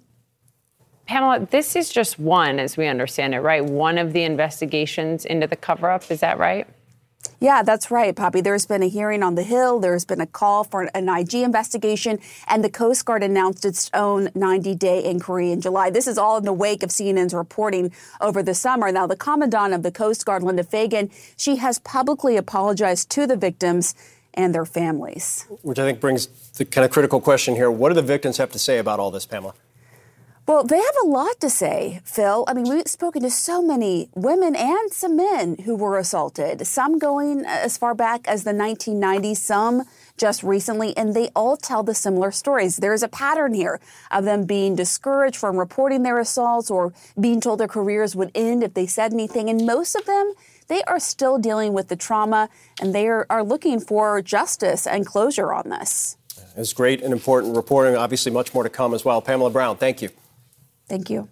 Now to this police captain Joseph Alton is the kind of guy who knows everyone in his town. But in addition to serving that community, he's been volunteering for the Maryland Special Olympics for 15 years. And in that time, he has gone beyond the call of duty, raising more than $250,000, recruiting other law enforcement officers to join the cause.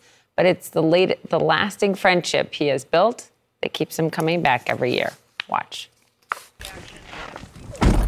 Right along with Police oh. Captain Joseph Alton. Our town is amazing. He'll talk up his small town of Havre de Grace, Maryland. Hello. And say hello. Hello, sir. To just about everyone he sees. How you been? Good. Take care. But around his office hang signs of another form of service with the Special Olympics. We get way more back from them than they'll ever get from us. Captain Alton has been volunteering with Special Olympics Maryland for 15 years, raising awareness and more than $250,000. We're doing the polar bear plunge and we're raising money for Special Olympics. Presenting athletes with awards and recruiting other law enforcement to join the cause. I went one time, was a medal presenter. It's like baiting, you know, a fish on a hook. You, you literally get reeled in and then it just kind of grows from there. What up, friend? And in that time, he's built a special bond with athletes like Stacy Hull. He came up to me, Can I be your mascot? I said, Sure. You've been good? Yeah. He got her into this gym, helping her train for a Special Olympics torch run in Berlin and assisting her with this speech. I'm truly honored to carry the flame of hope. Thank you, everyone. He would not give up. I was greatly appreciated. The impact that you have, not only on Stacy and athletes locally, but athletes around the state, it's a phenomenal thing. This summer, Alton himself won a Community Service Award. I'm going to start. You can see it meant the world, but not as much as this friendship. I will always be involved with Special Olympics because of the vision and drive and energy that you give back to me on a daily basis. Proof that no matter who wears the medals, for all your dedication and hard work, these moments are the greatest prize. You're amazing. Thank you, Joe. You're amazing. Gabe Cohen, CNN. Appreciate it. Havre de Grace, Maryland. Nothing better. Great story. Kevin McCarthy again fighting to keep his role as Speaker after some Republicans called for his dismissal. Does the far right faction faction have his party?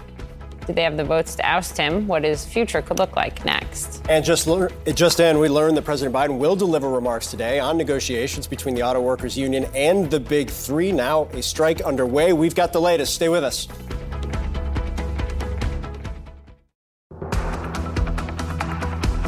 Well, Kevin McCarthy is once again fighting to keep his role as House Speaker against the far right faction of his party. And despite the public battle, the House Speaker says he's confident they don't have the votes to remove him.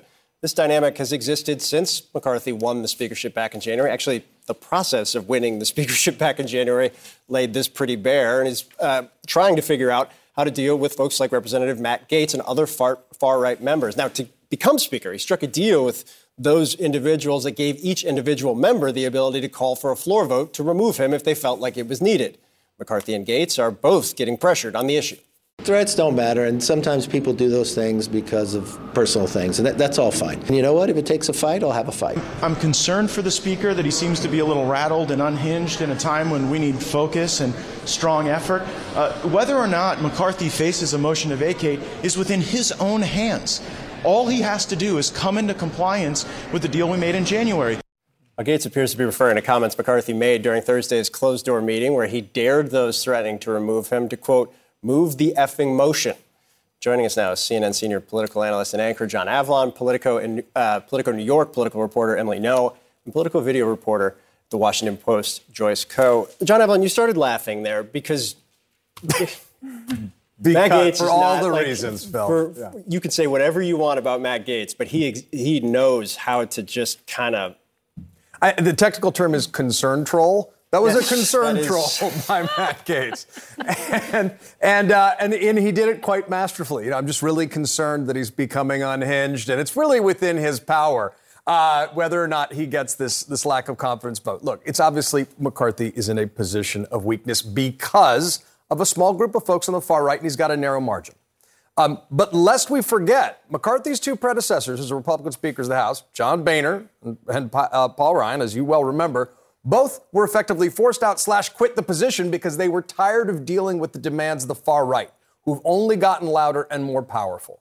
And that's a structural problem within the Republican Party. Susan Glasser just called it the toddler caucus. Mm. There are other words for it. But effectively, it ends up hijacking a deliberative democracy, and the extreme ends up dominating the debate. Does Matt Gaetz have anything to lose here? Because he is saying that I will do this every single day, put a motion to vacate out. I mean, he's echoing, like John said, like what you're hearing on the far right of this party. He, there have been calls for uh, McCarthy's motion to vacate since January, since he got into this very tenuous leadership position. Um, and I don't think that this is necessarily new. You hear Representative Bishop from North Carolina saying this for the last several months. Um, and, you know, regardless of what McCarthy does, it seems like he can't. I mean, this that meeting happened after he had launched this impeachment inquiry into President Biden. It seems like he can't acquiesce uh, the far right of his party, regardless of what he does. Yeah, Gaetz' shtick is effective, whatever you call it, a tantrum, if you call it just a, being a rebel. It works, and that's why he's not giving up uh, that playbook. And it's been a rough week for the speaker, just like it was a rocky path to that gavel. It took 15 rounds. It was, if you covered it, it was very long hours. Uh, and now he's faced with a decision. Does he give in to the hard right faction of his caucus, or does he try to work out a deal? Um, or does he just stand his ground, call their bluff, put the defense spending bill to a vote, and like he dropped that F bomb, just make them do what they will and see if they really follow through? I would say, and, and this is not a defense of any individual, it's a defense of the institution. Matt Gaetz is effective because he has no responsibilities. Correct. He has nothing that he has to do. He's not leading a conference, but he also doesn't have to fund the government. He doesn't have to increase the debt ceiling. He doesn't have to pre- prevent calamity from happening on So must-pass nothing to lose. Right. And he's very effective at having nothing to lose, which I don't necessarily know is like the highest bar in the world for a lawmaker. It's not, but but it, it, it- remember, it's a republic if you can keep it. That's what we have to lose. The chaos under the Capitol affects the efficiency and effectiveness of governing in a democratic republic. So we all lose when the can't tantrum caucus dominates. And let's just take a snapshot what's happening right now. The, the speaker's trying to placate the far right by moving forward with an impeachment inquiry, absent facts that traditionally run to that standard. The government's looking at a shutdown at the end of the month. One senator's holding up all military promotions. There's a defense bill authorization problem. I mean, over and over again, these are all self-inflicted, and they're disproportionately because of the far right of the Republican Party. And the government right, shutdown that's is right. The looming. Republican has everything to lose, but McCarthy, unlike Gaetz, does have a lot to lose as well if we talk about the individuals. Like Joyce pointed out, he started out this very bad week. Um, as my colleagues at Politico Playbook in the Capitol in D.C. said, like skidding the CR. Uh, grid CR skids um, with the impeachment lubricant. And here he is. Uh, what does he have next to do? What does he have left as a lubricant? Does he have anything? Well, the far right is, uh, you know, blocking these procedural motions on. I was saying, you know, this, uh, government shutdown that's sort of looming. So I think when we're talking about what uh, the Republicans and the country at large has to lose, it's you know, are they going to avert a government shutdown and you know get to work and keep the lights on in Washington? Emily, um, not that I ever want to stop talking about this topic in particular. Uh, Is it right? a little bit, a little bit. None of this happened while I was there. I just want to put that out there right now.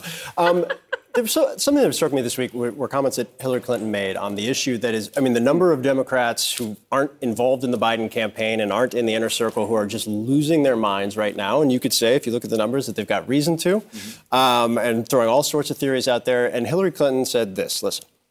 When people say to me, well, he's old, yeah, that's right. But look at what he's gotten done. And then, if that's not enough for you, look at the alternative. And, uh, you know, I'm all in. We just got to get the naysayers and the whiners and the snipers, uh, you know, to just go to the back of the room because they're not helping at all.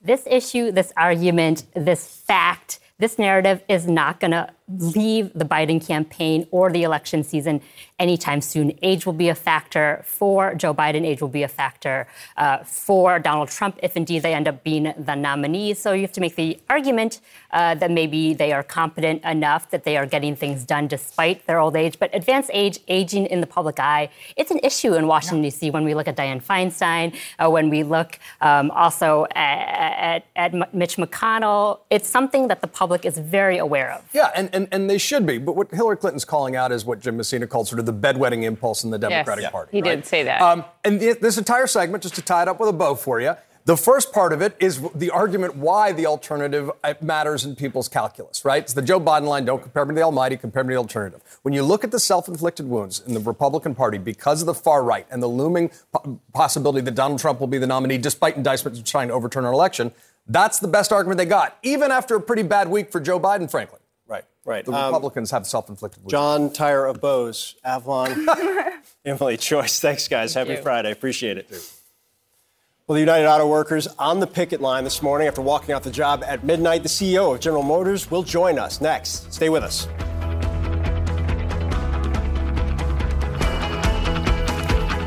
It is the top of the hour. Good Friday morning, everyone. And we have a lot of news to get to this morning. Here are five things to start off your Friday, September 15th. It is official. Members of the United Auto Workers Union have striked, targeted strikes against the big three automakers Three plants on strike this morning as their contract expired at midnight. The CEO of General Motors joins us this hour. And Hunter Biden is now the first child of the sitting president to be charged by the Justice Department. He is now facing three gun charges after his initial plea deal collapsed last month. From New England all the way up to Canada, Hurricane Lee on track to bring heavy rain, wind, and coastal flooding today and through the weekend. And as House Speaker Kevin McCarthy tries to avoid a government shutdown, he has a message for the Republicans threatening to revoke his speakership Bring it on. In a new article this morning, NBA legend Kareem Abdul Jabbar asks the question Is Biden too old to be president? The NBA Hall of Famer joins us live in studio just ahead. This hour of CNN This Morning starts now.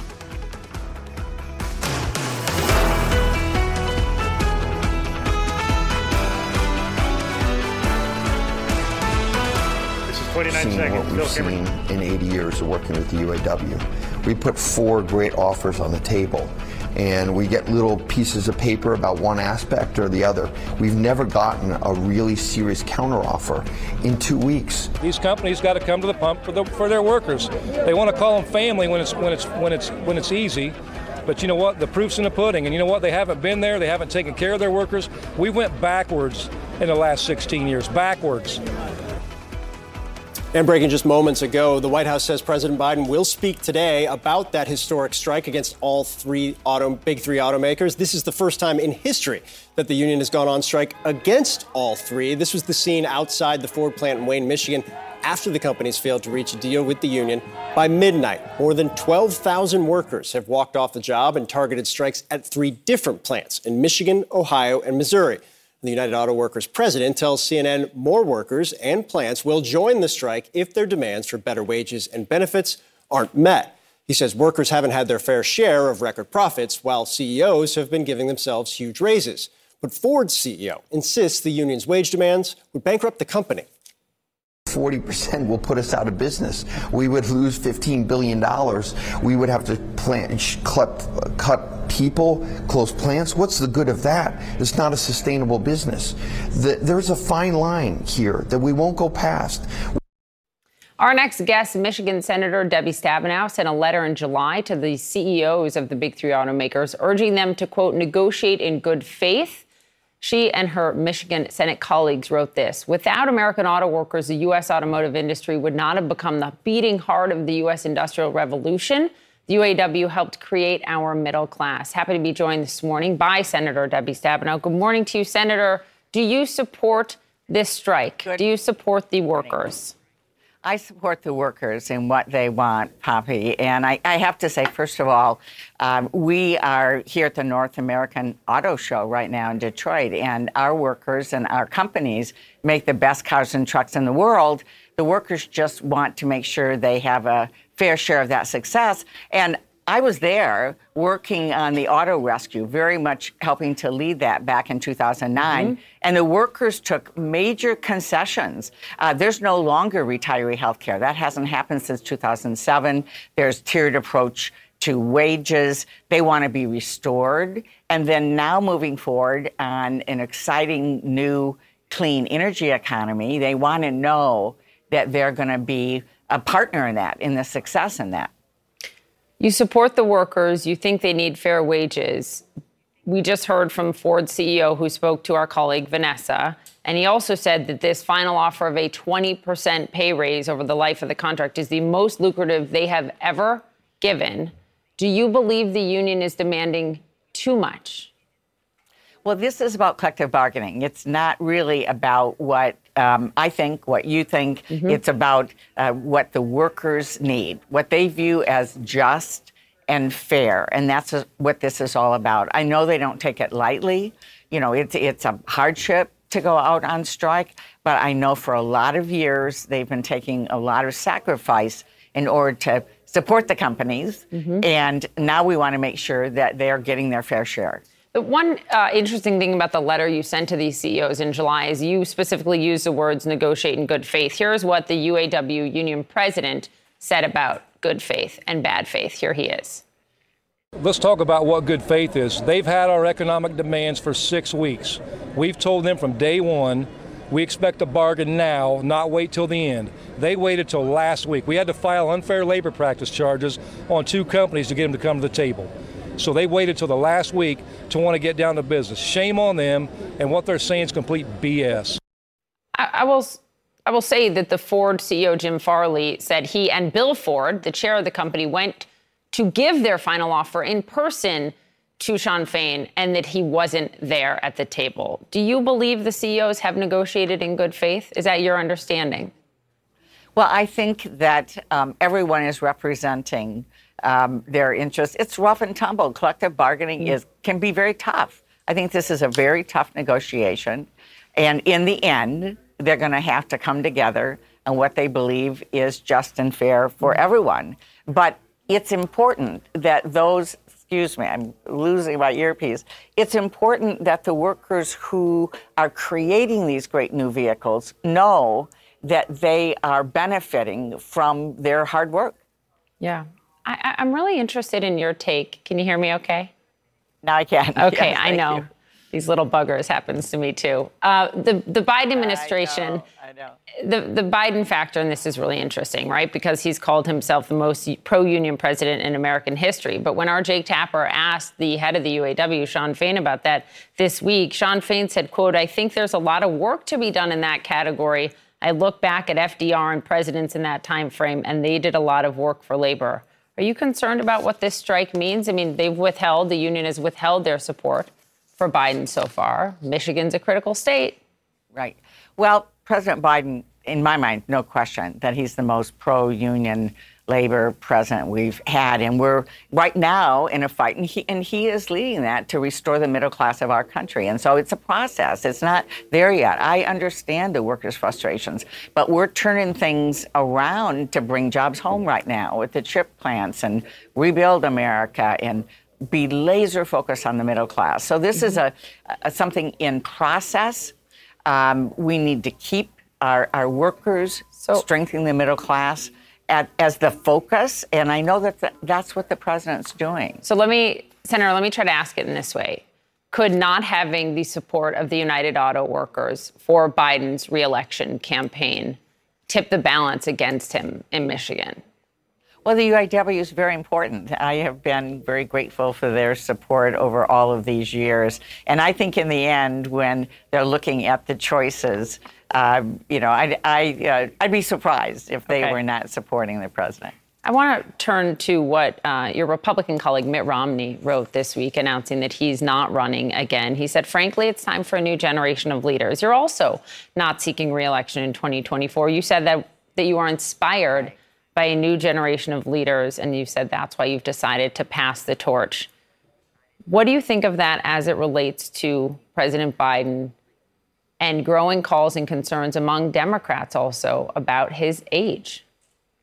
Well, first, I have to say that um, this president has done more than any president half his age. Uh, when we look at the real results in the economy, I mean, it was 13 and a half million new jobs in the last two and a half years, getting us through the pandemic, what he's done internationally to build coalitions that uh, to bring the world back together. It, when we look at turning things around, no more trickle down, focus on the middle class. Um, I'm a strong supporter of the president, and to me, this is not about age. This is about getting things done, and he's getting things done. But you would argue Mitt Romney has uh, been been effective in terms of standing up for what he believes. You would argue that you have been effective, but you're Absolutely. both saying it's time to pass the torch. You don't think the same is true for the president. I think it's an individual decision that everyone has to make and on their own circumstances. Um, you know, first of all, Mitt Romney has, as you know, uh, great ties to Michigan with his Of course, father, his who was a former governor. So we Mhm. we. Uh, yeah, and uh, I'm, you know, uh, Mitt's been a really, uh, really a, a terrific, responsible United States senator. Uh, but I have to say, we each look around at the time and moment for our own personal lives. For me, we've got a lot of great leaders, younger leaders in Michigan um, that I feel very confident I can pass the torch to. And so for me, it felt like the time. Fair enough. Senator Debbie Stabenow, thank you very much. We'll be watching very closely what happens in these negotiations there over the weekend. Thank you. Phil. Thanks, Poppy. Well, sources tell CNN that President Biden will meet one on one with Ukraine's President Volodymyr Zelensky when he's in the U.S. next week. We're going to ask Christiane Amanpour what we can expect from that meeting. Stay with us. That's next.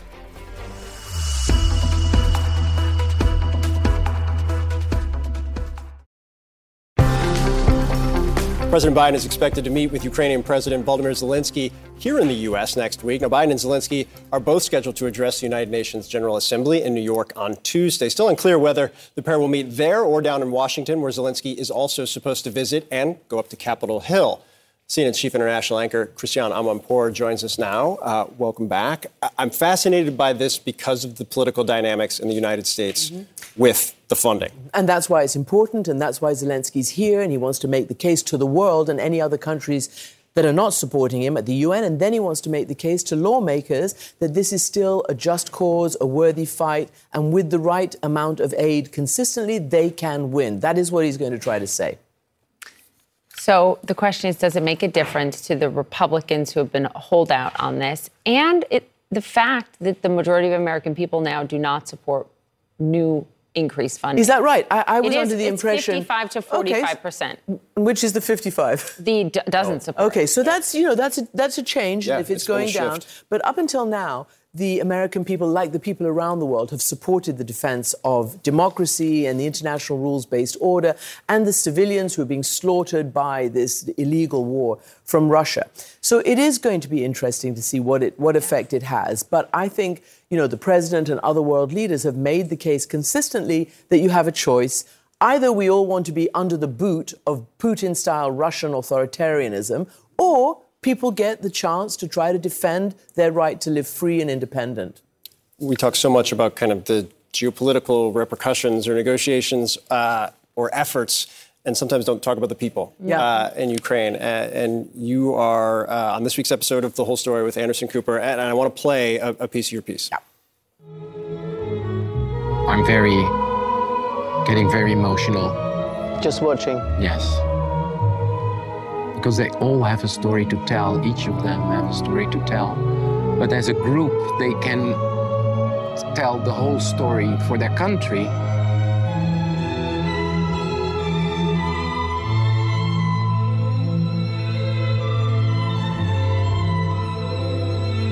One dancer whose father just escaped from the front line. Seven people were there and five were killed.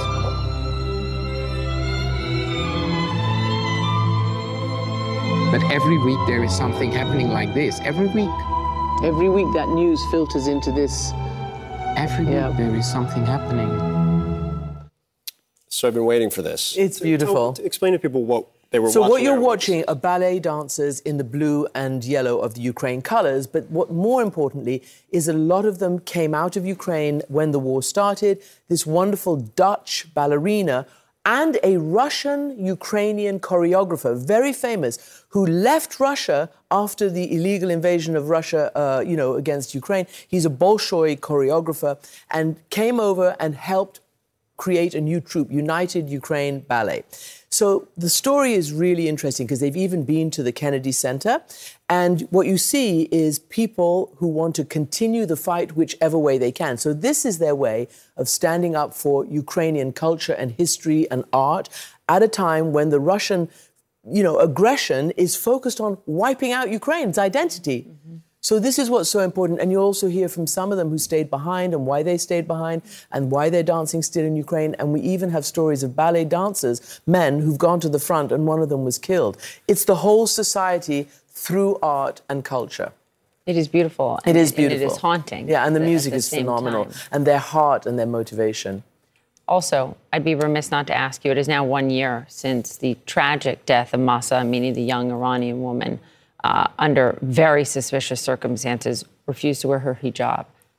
So, tell us about what one year means as Exactly. you've tried to really hold those in power to account on this. Yeah, you know, she was wearing a hijab, but they decided it wasn't hijabi enough, and she was arrested by the so-called morality police, and it's believed she was so severely roughed up that she later died in hospital.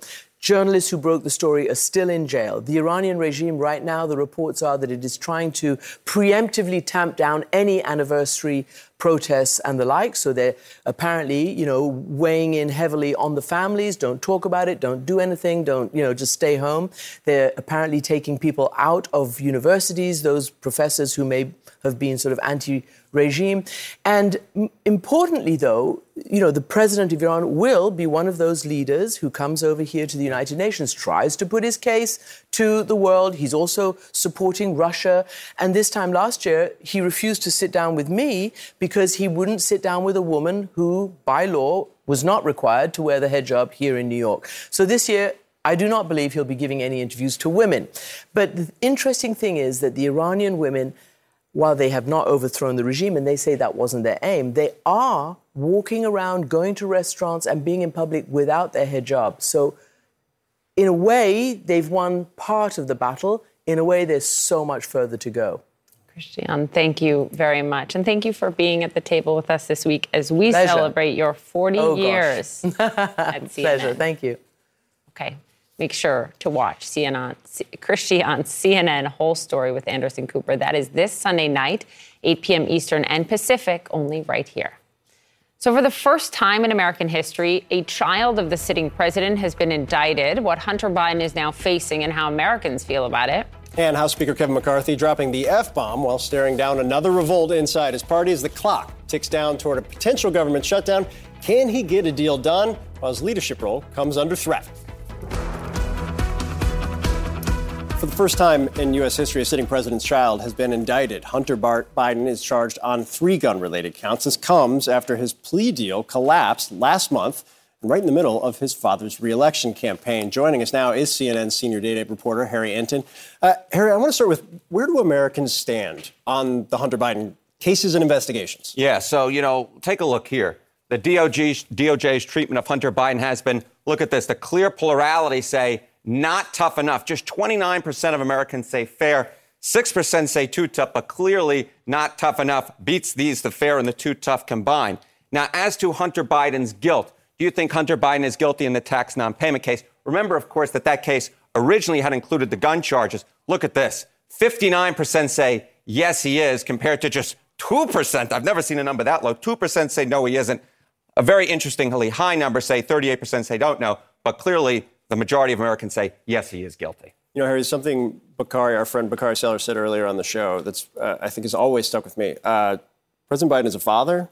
It's a son who uh, has addiction uh, problems and has been fighting through it. How do Americans view that? That's a complicated thing that a lot of people can identify with. It is a complicated thing, but you know, we asked the question: Has Joe Biden's actions regarding his son's investigation have they been appropriate or inappropriate? We got a close matchup here, but inappropriate takes the cake here with 55% compared to appropriate at 44%. But of course, just because they view them inappropriately, it doesn't necessarily mean it's going to change their vote choice come 2020. So, change in the chance of voting for Joe Biden after the claims against his son, here we see clearly 57% say no impact. You do see 34% say less likely, but the vast majority of those are Republicans. So, look, they see Joe Biden's actions as inappropriate, but the idea that it's going to change their vote for 2020 just doesn't bear out in the numbers. Other things simply matter more. It's, Exactly. It's, interesting. It's interesting as this all plays out. Harry Enten, you're always interesting, my friend. Same Thank with you, my friend. Poppy. Took my line, Mattingly. I was going to say he's always interesting. All right, new this morning in the federal case against former President Trump and his alleged mishandling of classified documents at Mar-a-Lago, Trump did what seems to be a really interesting interview with NBC News, and he said that he did not direct anyone to delete security footage after that footage was subpoenaed, and as he is accused of doing by the prosecutors in this case. Here's Trump. I want to ask you about the case related to Mar-a-Lago. A new charge suggests you asked a staffer to delete security camera footage so it wouldn't get into the hands of investigators. Did It's you do false. that? It's Totally false. But let me tell you what Would you else. testify Let to that under sure, oath? I'm going to. I'll testify. You testify to that under Look, oath? It's a fake charge by this deranged lunatic uh, prosecutor who lost in the Supreme Court nine to nothing, and he tried to destroy lots of lives. Uh, he's a lunatic. So it's a fake charge. But more importantly, the tapes weren't deleted. In other words, there was nothing done to them. Let's bring in CNN political analyst Natasha Alford, CNN political commentator Errol Louis, Ellie Honig back with us at the table. Morning, everyone. Um, well, let's actually start there, and then we'll, we'll get to Hunter in a moment. That was really interesting what Trump said. I don't know if it's bluster, if he would actually testify in, in, in that trial. But you contrast that with four indictments. But now Biden's son, for the first time in American history, has also been indicted. Very different charges, but it just is sort of this. Can you just put this in context for us? Like, listen. once again, never before happened in American never history Never before, moment. never before, right? Look, the the indictment of uh, of Hunter Biden is exactly what Donald Trump wanted, and it is all that Donald Trump wanted. If you go back to the first impeachment, if you go back to things that we have heard him say on the record, he was saying he just wanted some rough equivalence. He wants to try and neutralize uh, all of the criminal allegations against him. And now this gives him some kind of equivalence so that he can go out on the campaign trail and say, Oh, you're accusing me of wrongdoing? Well, let's talk about the Biden crime family and try to impute uh, to the sitting president something that his son might have done five years ago. So that's really all Donald Trump wanted. It's the politicization of, uh, of uh, an act of government, in this case, the indictment of Hunter Biden. And that's all it has ever been. That is why he instructed his followers and supporters in the Republican conference to say something, to start some kind of impeachment. They said that they would do it before they even took power. They, they- and, and the point, again, was not to uh, come up with any real information or pursue truth or justice or anything like that, but simply to give Donald Trump a, an important, what he considered an important talking point, so that when he goes on the campaign trail, he can say, everybody's got corruption charges. I've got corruption charges, and so does my opponent, Joe Biden. It, it will never not be fascinating to me that this was literally what got then President Trump impeached the first time, uh, doing exactly this on exactly this issue. Uh, Natasha, I think what's striking to me when it comes to the impeachment inquiry this week, you, you look at this week for President Biden, and between the, the we were talking about this last night and this morning, the, the strike that's now happening right now, the indictment of his son, which is obviously very personal but has political repercussions, the impeachment inquiry, Republicans are nowhere near figuring out how to deal with a potential government shutdown. You had the Ignatius column as well, the David Ignatius column, calling on him uh, to step aside. All it does is just spin Washington, but more importantly, Democrats who aren't tied to the campaign into an absolute freak out, to be completely candid with you. And it was I was talking with somebody last night, a Democratic donor, who said um, was very, very upset about everything and where things stand. And I said, look, if the impeachment inquiry isn't going to find anything, and so far they don't have direct evidence, what are you all worried about? And they said Benghazi with Hillary. Mm, right. We didn't think there was any wrongdoing that was ever shown, but they just really attacked her with it, utilized it, and that's where the email stuff came up. And that is the power of repeating a message again and again. But what's really promising is the numbers. If you look at public opinion around this, there still is a split about whether Americans think Joe Biden actually did something wrong. And of course, it divides along partisan lines. So, AP poll, you're looking at 66% of Republicans who think that Joe Biden did something related to uh, Hunter Biden's business dealings. 7% of Democrats. And there is no actual evidence that Joe Biden had anything to do with Hunter's business dealings just yet. So, with everything that is happening, there is a risk that uh, a perception builds that this is just an attack, right? That there is nothing uh, legitimate here. And so I, I, think that can actually work in President Biden's favor. Uh, but the other side of this is, is the concern around his age, right? Uh, although people are making this out to be something about Joe Biden, the American public is concerned about this across the board. And so Joe Biden can always point to his record of achievement. And so the, the people who support him in that, I think, will be able to sort of lean on that versus the age as they try to make decisions uh, next year. Democratic Congressman Dean Phillips of Minnesota disagrees that this is not uh, an, an, issue for the American people. I just want to play what he said yesterday. Numbers don't lie. Uh, I think we have uh, some pundits that are. Uh, I know how people feel. Uh, the numbers reflect that. I know a lot of colleagues feel. Uh, and this is existential, uh, I believe, for democracy. It's almost as if he took a shot at me. He was not taking a shot at Natasha or I do not view you as a pundit. no, no, no. But no. this isn't new for Dean Phillips, Errol. He's been saying this for a while now. And he says it's existential, and we need to say, he's saying, Democrats need to say the quiet part out loud. Listen, um, I think we're all going to have to, um, as a sort of political discussion class, um, acknowledge that most people are not paying attention to a lot of this, and that in that kind of uh, uh, an environment, simply repeating over and over again, Biden crime family, Hunter's laptop, just saying it over and over and over again starts to acquire sort of a political meaning, right? And then we all have to make a decision. Are we going to now, uh, based on the, the strategic planting of those kind of, of, of propaganda seeds, are we going to now base policy on that? Are we going to uh, build a national election around those issues? I think overall, people have enough sense, uh, or should have enough sense, to, to understand that the issues confronting the country are so much more important than that. That those kind of political cheap tricks cannot be how we frame this discussion for the for the for the nation as we go into a really important election year. Ellie, can I, yeah, if I could just pick up please, on that. Yeah. I think Errol made such an interesting point just earlier when he said talked about the idea of a rough equivalence between what's happening to Donald Trump in terms of his pending criminal indictments and Joe Biden. I think that's a perfect way to say it because look, Donald Trump has much bigger problems than Joe Biden has, but you can see these things being built, perhaps bootstrapped, maybe out of something, maybe out of nothing. But Joe Biden's now got a, a, a pending impeachment inquiry.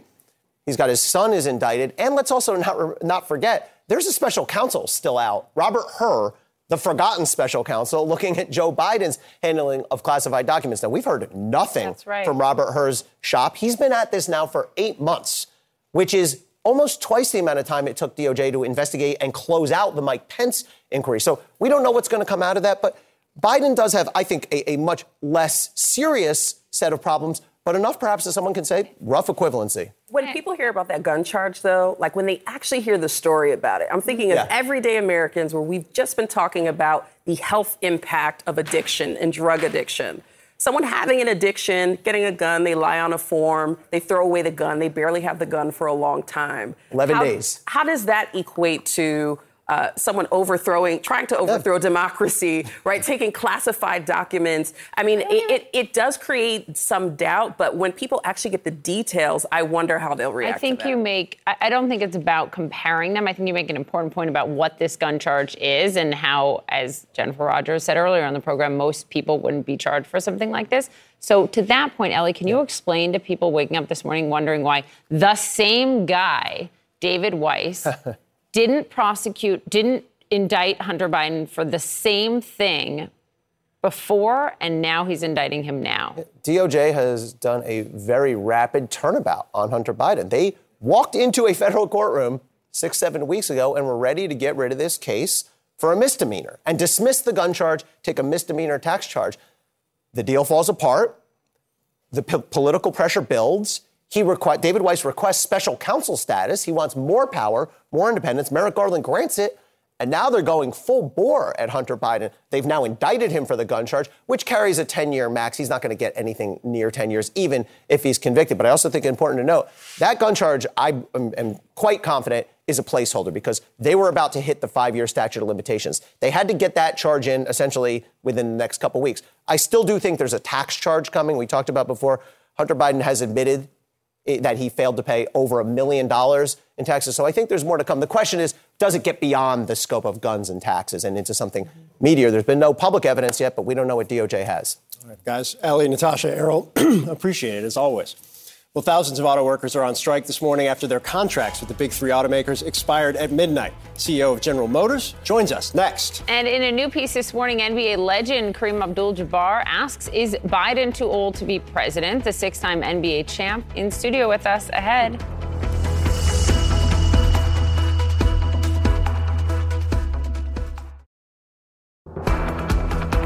The White House says President Biden will speak today about the UAW strike against all big three automakers. This is the first time in history the union has gone on strike against all three at once. Our Vanessa Yurkevich is live in Detroit with the CEO of General Motors, Mary Barra. Good morning, Vanessa. Good morning, Poppy. Here at GM headquarters with Mary Barra, who is uh, speaking to us about the latest developments on the strike today. Thank you so much for being here. GM and the union could not come to an agreement before the midnight, before the midnight deadline. Why is that? Well, um, I think that's a question you probably uh, need to ask the UAW because we have a very compelling uh, offer on the table. Um, I'm very frustrated um, because I, I, think we had an offer that resonates with our people. It's a historic offer. Uh, gross wage increases of 20% that compound to 21%, maintaining world class health care. There's several aspects as well. But I think one thing that's most important is job security. And, you know, we're in an incredibly exciting time in this industry right now as we make the transformation from internal combustion engine vehicles to electric vehicles. And uh, General Motors is well poised. We have a, a, pipeline coming. And so when we look at that and we look at how this could, um, you know, delay that, it's at a critical juncture. So we have a, a, a, deal that I think is very, very important. That proposal sits at the table. Our team is ready to be at the table again. They're waiting, and we need to get back. We need the UAW leadership to get back to the table, get these issues resolved, so we can get people back to work. The UAW also struck against GM in 2019, so two strikes in four years. What do you think you're getting wrong? Well, I think we uh, each of those are very different, and I think you know 19 had its whole set of issues, very different. Um, it take a long time to go through all of that. But if you look at uh, where we are right now, we understand the world has changed. And that's why we put a historic offer on the table with the increases. I think our manufacturing team is, is the best on the field. The way they managed through the COVID situation and continue to build cars, trucks, and crossover, the way that we managed and they, uh, you know, moved with us as we went through the semiconductor shortage and still the supply challenges that we see today. They're very resilient. And I, you know, I want to recognize them because our manufacturing team, along with the engineering team, for the last two years has been uh, number one in JD Power quality. So we have a very talented team. Uh, we've put a historic offer on the table, and so that's why I'm so disappointed and frustrated. The union is demanding, asking for a 40% wage increase over four years. They're asking for that in part because they say CEOs like yourself, uh, leading the big three, are making those kind of pay increases over the course of the last four years. You've seen a 34% pay increase in your salary. You make almost $30 million. Why should your workers not get the same type of pay increases that you're getting leading the company? Well, if you look at uh, compensation, my compensation, 92% of it is based on performance of the company. I think one of the strong aspects of the way our compensation for our represented employees is designed is not only do, are we putting a 20% increase on the table, we have profit sharing. So when the company does well, everyone does well. And for the last several years, that's resulted in record profit sharing for our represented employees. And I think you have to look at the whole uh, compensation package, not only 20% increase in gross wage, but also uh, the profit sharing aspect of it, world class health care, and there's several other features. So we think we have a very competitive offer on the table, and that's why we want to get back there and get this done. But if you're getting a 34% pay increase over four years and you're offering 20% to employees right now, do you think that's fair? Well, I think when you look at the overall the overall structure and, and the fact that 92% is based on performance, and you look at uh, what we've been doing of sharing in the profitability when the company does well, I think uh, we've got a very compelling offer on the table, and that's the focus I have right now. Mm-hmm. So let's talk about profits because in 2009, GM filed for bankruptcy, was bailed out by the U.S. government. Workers made concessions to keep their jobs, to keep the company alive. Why shouldn't workers be entitled to what they gave up 15 years ago, especially since GM is making record profits right now? Well, first of all, this is a very cyclical business, and we've uh, had, uh, you know, a very strong run. I think part of that is because of the demand for the economy and what we've been through with unprecedented with COVID and semiconductor uh, challenges. But we have to remember we're a cyclical business. We also have to remember this is a pivotal point in the auto industry for everyone as we make this, you know, 100-year transformation from uh, internal combustion engine vehicles to electric vehicles. We need to make sure we can invest in both to maintain the jobs that we have. And I think if you look at uh, many aspects of the agreement, it is it is uh, getting at the specific issues of, of some of the uh, some of the different challenges in different ways because no compensation system I think anywhere is the same as it was uh, you know 15, 20 years ago. So we have to look at where we are. We have to look at the future. And at General Motors, we want to recognize the hard work of our manufacturing employees. We have a historic deal on the table over best the best economics in over 115 years, and that's what we have on the table. We want to, uh, you know, finish the negotiations, problem solve, and get people back to work. I spoke to your counterpart, Jim Farley, CEO of Ford, and he said that if Ford meets all of the demands that the union has, that Ford would go bankrupt. Is that the same case for General Motors? When you look at the original demands, they totaled over $100 billion. Uh, that's more, more by quite a factor than we've made over the life of this agreement, and frankly, more than almost double the market cap of the company right now. So that's why we have to have a realistic offer. We want to make sure we reward um, the hardworking um, men and women of General Motors and the work they do every day, and we think that's what we have on the table. But is that bankruptcy level demands? Well, if you, um, you know, if you're uh, asking for more than the company made, I think that's not a good position. So Shawn Fain has obviously made some ambitious demands on on the companies. There's no question about that. Do you believe that Shawn Fain is setting his members up for disappointment in the end?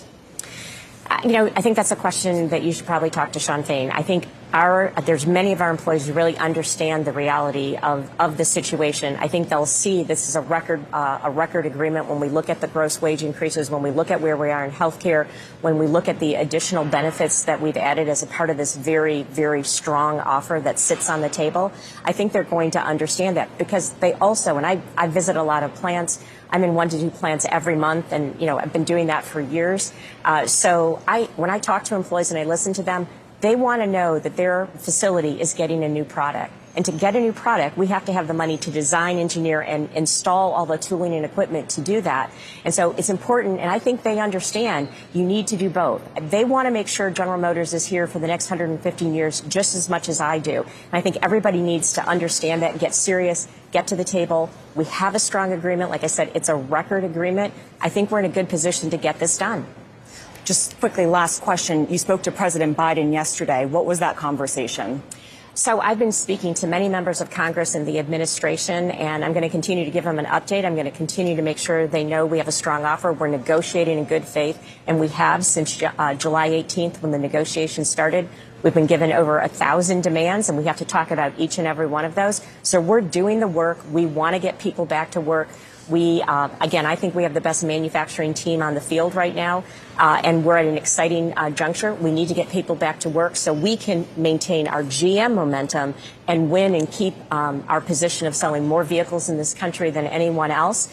And we think we can grow with the EV portfolio we have on top of our internal combustion engine. So, you know, we're going to keep keeping everybody up to speed. But the most important is to get the UAW leadership back to the table so we can get this resolved. Mary Barra, CEO of General Motors, thank you for your time. Phil Poppy, back to you. Yeah, it was a really important conversation interview from Vanessa at a very critical moment uh, with those strikes having begun. We do expect to hear from President Biden, who Vanessa was just asking about, uh, in the hours ahead. Yeah, for sure. Vanessa, thank you very much for bringing us that. In a new piece, NBA legend Kareem Abdul Jabbar asks Is Biden too old to be president? The six time NBA champion here at the table with us. The question of age is a big topic in the 2024 race for president. President Biden is 80. Former President Trump is 77. And a new CNN poll shows roughly three quarters of Americans say they're seriously concerned Biden's age might negatively affect his current level of physical and mental competence. An NBA legend, Kareem Abdul Jabbar, is tackling the question directly in a new piece out this morning asking, Is Biden too old to be president? He writes in part Biden may drive the car more slowly and with the blinker always on, but at least it, he's driving in the right direction. I mean that in a literal sense. Uh, joining us now is the best-selling author, philanthropist, and the NBA Hall of Famer, Kareem Abdul-Jabbar. We should note that he endorsed President Biden's 2020 run, and I actually I found uh, what we just read is such a, a, good window into the piece itself. I've always enjoyed your writing, but Thank you. Poppy was just asking you. I'm going to steal it from her because I think you have a good answer on this, an interesting answer. Why did you decide to write this, given the fact that this seems to be what everybody is talking about in political circles? Well, I, I think that uh, people have a distorted uh, appreciation of, of what's going on. I mean, they're only three years apart, 77 to 80. There's only three years difference there.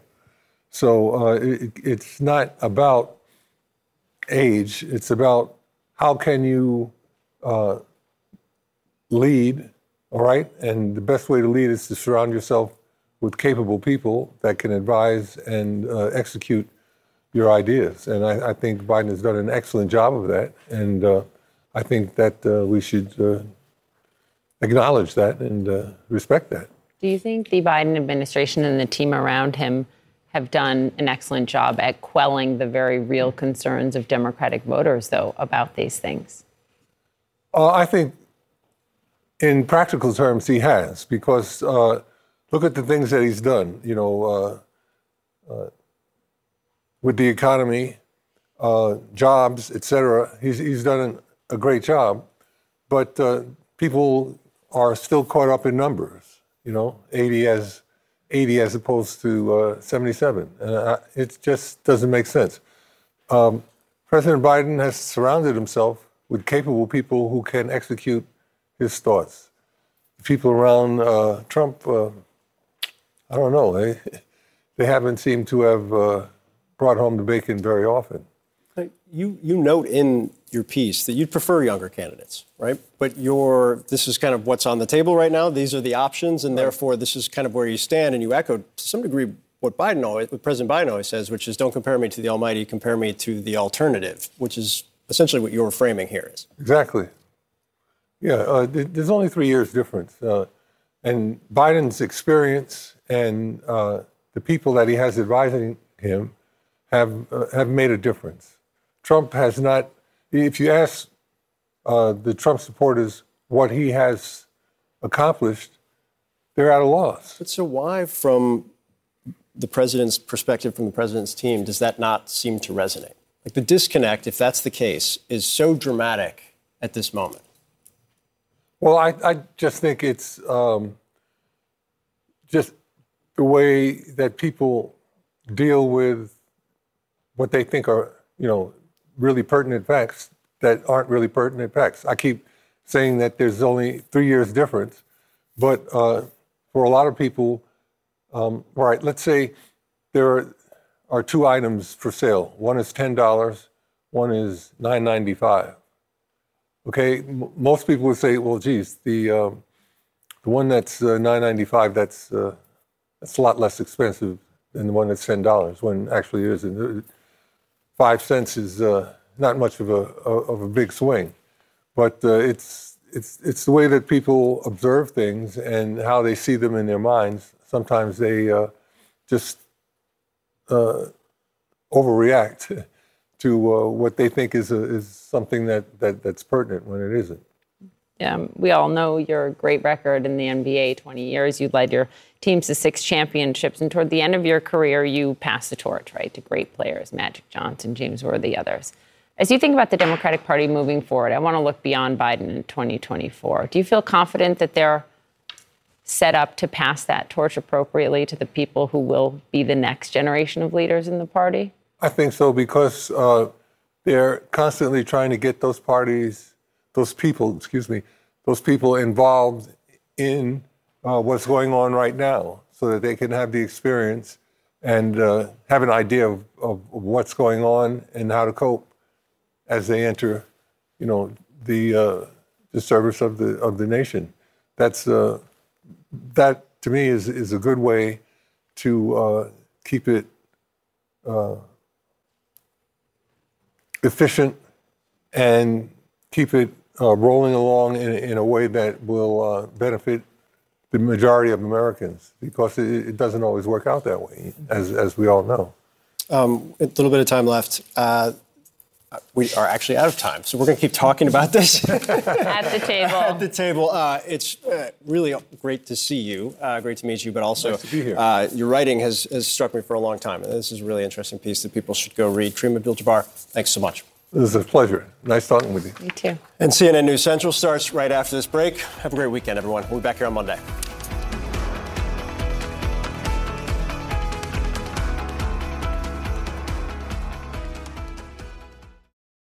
Quality sleep is essential, and that's why the Sleep Number Smart Bed is designed for your ever evolving sleep needs. So you can choose what's right for you whenever you like. Need a bed that's firmer or softer on either side? Helps you sleep at a comfortable temperature, quiets their snores. Sleep Number does that. Sleep better together. JD Power ranks Sleep Number number 1 in customer satisfaction with mattresses purchased in-store. And now, save 50% on Sleep Number limited edition smart beds for a limited time. For JD Power 2023 award information, visit jdpower.com/awards. Only at Sleep Number stores or sleepnumber.com. Now streaming exclusively on Max, a new CNN flash doc about the album that has Nashville talking. Call Me Country. Beyonce and Nashville's Renaissance. Watch it at max.com slash call me country. Max subscription required.